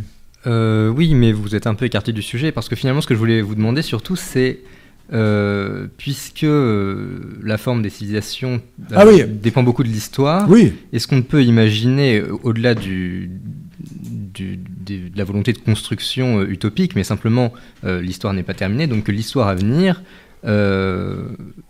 assimilera certaines nations qui actuellement ne sont pas, ou certains territoires en tout cas qui actuellement ne sont pas euh, occidentaux dans la civilisation occidentale à cause de sa grande influence. bah, tout et est possible. notamment les plus proches. Tout est possible. On peut même imaginer que dans une ou deux générations, euh, le- les États-Unis d'Amérique euh, soient submergés par les minorités, plutôt hispaniques d'ailleurs, qui sont théoriquement occidentales. En tout cas, qu'elles, que, que les États-Unis d'Amérique euh, cessent d'être euh, une, une expression du génie anglo-saxon. hein. Euh, donc tout est possible, mais simplement il faut du temps. Euh, Il faut du temps et ça veut dire la disparition d'une civilisation. Euh, la civilisation grecque a disparu, la civilisation romaine a disparu. Je vous dis, la plupart des civilisations, vous prenez la, la, plutôt la nom- nomenclature de Toynbee, vous verrez que, à part les six, six civilisations dont j'ai parlé, elles ont toutes disparu, sauf euh, petites sociétés primitives qu'on peut qualifier de civilisation de manière légèrement abusive. Euh, donc oui, euh, tout est possible. Euh, mais l'em- l'Empire européen ne, pourrait, pas créer une civilisation qui serait l'Occident, qui, serait un élargissement de l'Occident. Euh, il nous reste un peu plus de 10 minutes. Euh, il y a une- un don d'un auditeur, Didier Rose, Merci- qui donne merci 20 beaucoup. euros. Merci beaucoup. Il pose une question qui ne, qui ne concerne pas le sujet, mais comme il a donné 20 euros, je Ah vais, bah, je vais vous la lire. Euh, il vous demande votre position sur les récents événements, la mort d'un jeune homme tué par un policier à Nanterre. Je ne dis pas la mort d'un jeune homme, je dis la mort d'une petite frappe, d'un voyou, ou d'une racaille. Alors ça va ce sujet, mais moi je, je trouve que c'est très clair. Euh, ces événements sont un double révélateur. Premièrement, le révélateur euh, de ce que tout le monde sait, à vrai dire, tout le monde devrait savoir, c'est que euh, l'assimilation ou l'intégration, qui ne veut rien dire, ne fonctionne pas pour les masses venues du, tiers-monde. Que non seulement elle ne fonctionne pas, mais que ces masses, selon le, proverbe vilain, elle vous poindra, ont d'autant plus de haine que pour la France que celle-ci les a nourris et gâtés. Euh, donc on comprend très bien que la seule solution, euh, la solution immédiate évidemment, c'est de rétablir l'ordre. Mais la solution à long terme et à moyen terme, c'est la réémigration. Ces gens-là ne sont pas faits pour être en France. Il faut les renvoyer. Deuxièmement, euh, deuxièmement c'est un révélateur aussi de la nullité ou de, de l'aveuglement volontaire de- des oligarchies qui nous dirigent. Oligarchies politiques et médiatiques. La première chose à dire, c'est que ce sont des, sont des, me- des- des émeutes ethniques et raciales. Euh, on en parle sans jamais euh, parler, sans jamais faire euh, allusion à l'origine ethnique et raciale des émeutiers. Alors tout le monde le sait, vous direz. Mais enfin, c'est un minimum d'objectivité. Moi, je ne sais même pas si le Naël en question était, euh, était ma- marocain, algérien. euh, euh, Je crois qu'il était algérien. Bon. Voilà, donc, et souvenez-vous qu'en 2005, il y a eu à peu près la même chose sous Sarkozy, mais qu'on n'en a tiré aucune leçon. Ça vous montre l'aveuglement des gens qui nous dirigent, qui sont irresponsables et scandaleusement irresponsables. Et qui ont continué la même politique d'immigration laxiste. Non seulement ils n'ont pas arrêté l'immigration, mais ils n'ont pas enclenché le mouvement nécessaire de réémigration. Voilà, à mon avis, les deux conclusions qu'on peut en tirer qui sont tristes, ça veut dire qu'il faut absolument euh, que le basculement à droite se fasse le plus vite possible. Donc concrètement, que Marine Le Pen soit élue en, 2027, mais qu'il ne faille pas attendre des miracles de Marine Le Pen, mais c'est le, moindre mal. Hein, moindre mal. Il faut voter pour le moindre mal. Merci. Y a-t-il d'autres questions dans la salle? Ah, J'en vois une. Je vois une main se lever. Euh,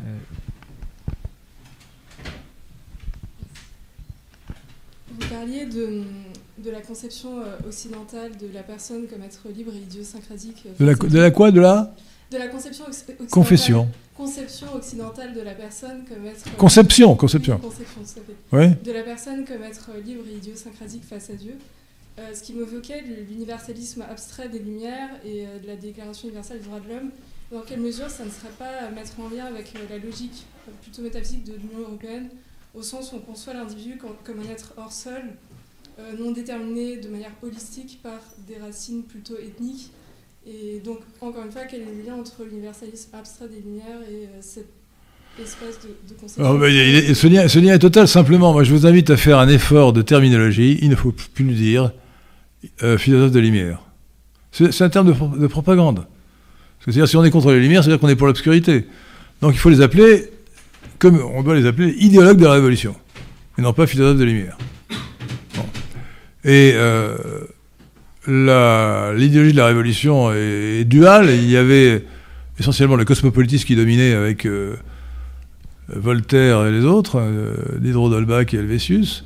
Il y avait aussi le collectivisme avec Rousseau, en tout cas le Rousseau du contrat social, qui était anti-cosmopolite. Mais aujourd'hui, donc, euh, la branche cosmopolite des idéologues de la Révolution se perpétue. Et évidemment, elle est bien là. Euh, mais cette idéologie s'appelle le cosmopolitisme. Et euh, qui, comme nous l'avons dit nous, souvent, je vous, invite à, vous reporter à notre compendium doctrinal Sagesse des nationaux libéraux, qui figure sur notre site lesquin.fr. le cosmopolitisme remonte à Diogène le Cynique en 350 avant Jésus-Christ. Hein. C'est la philosophie ou l'idéologie euh, de refus des frontières, de négation des frontières, cosmopolite voulant dire cosmos, le monde, polites, le citoyen en grec, le citoyen du monde, terme qui est une subscription dans les termes, parce qu'on ne peut pas être euh, citoyen s'il n'y a pas de cité, et une cité, il faut des frontières, et le monde n'a pas de frontières par définition. Donc le, cosmopolite prétendu citoyen du monde, soi-disant citoyen du monde, euh, refuse les frontières physiques et extérieures entre les peuples, ce qui donne concrètement aujourd'hui l'immigrationnisme, le libre-échangisme et la supranationalité, mais aussi les frontières intérieures et morales entre les valeurs et les antivaleurs. Ce qui aboutit au mariage homosexuel, euh, à la théorie des genres, euh, euh, à la pornographie, ainsi de suite. Hein.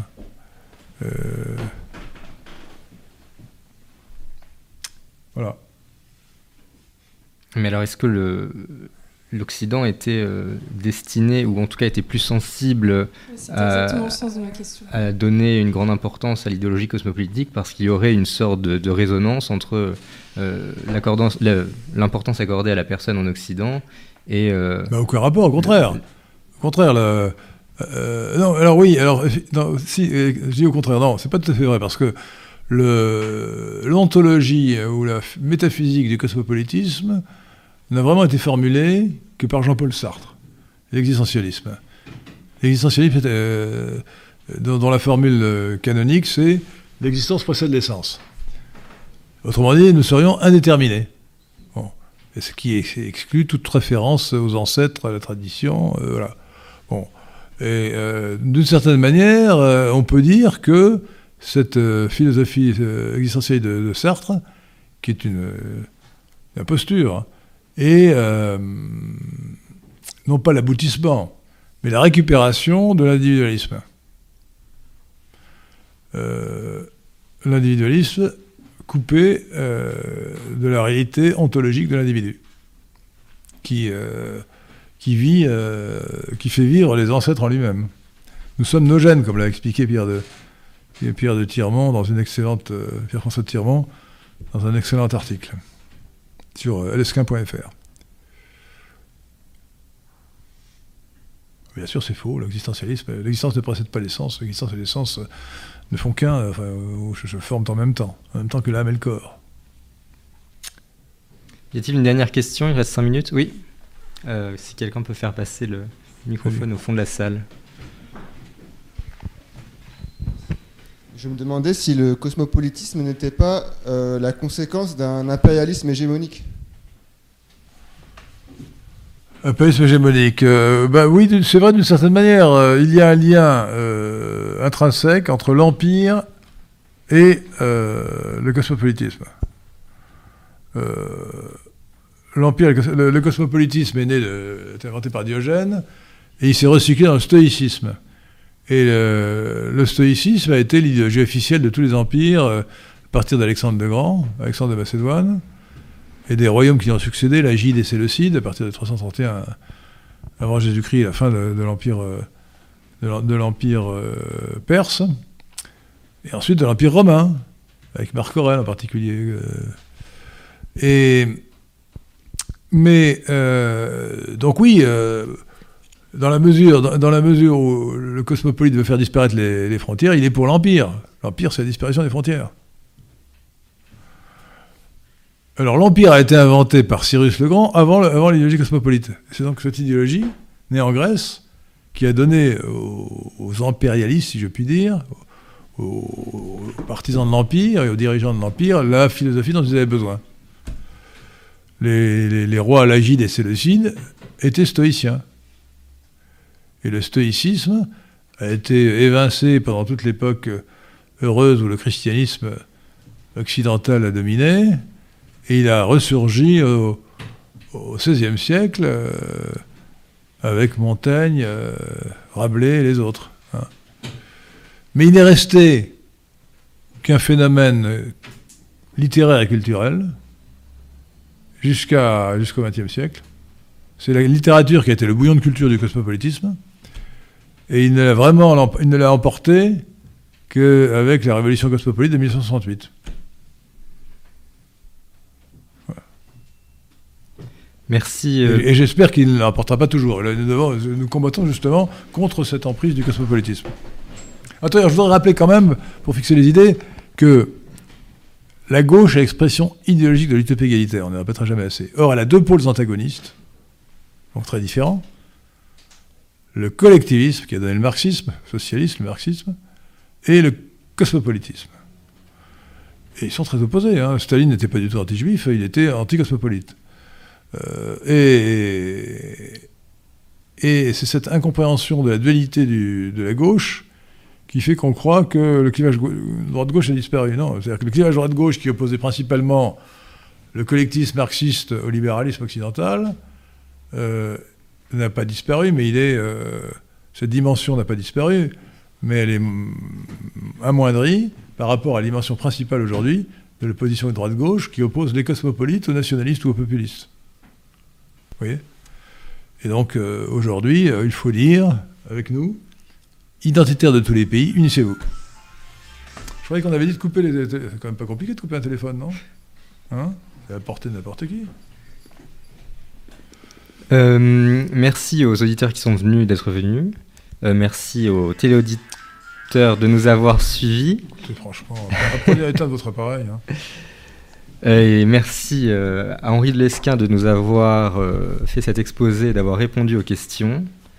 J'invite ceux qui sont présents à rester. et au... Autour d'un verre partager un verre. Et euh, aux téléauditeurs, je dis, euh, je dis merci et au revoir. Merci à vous.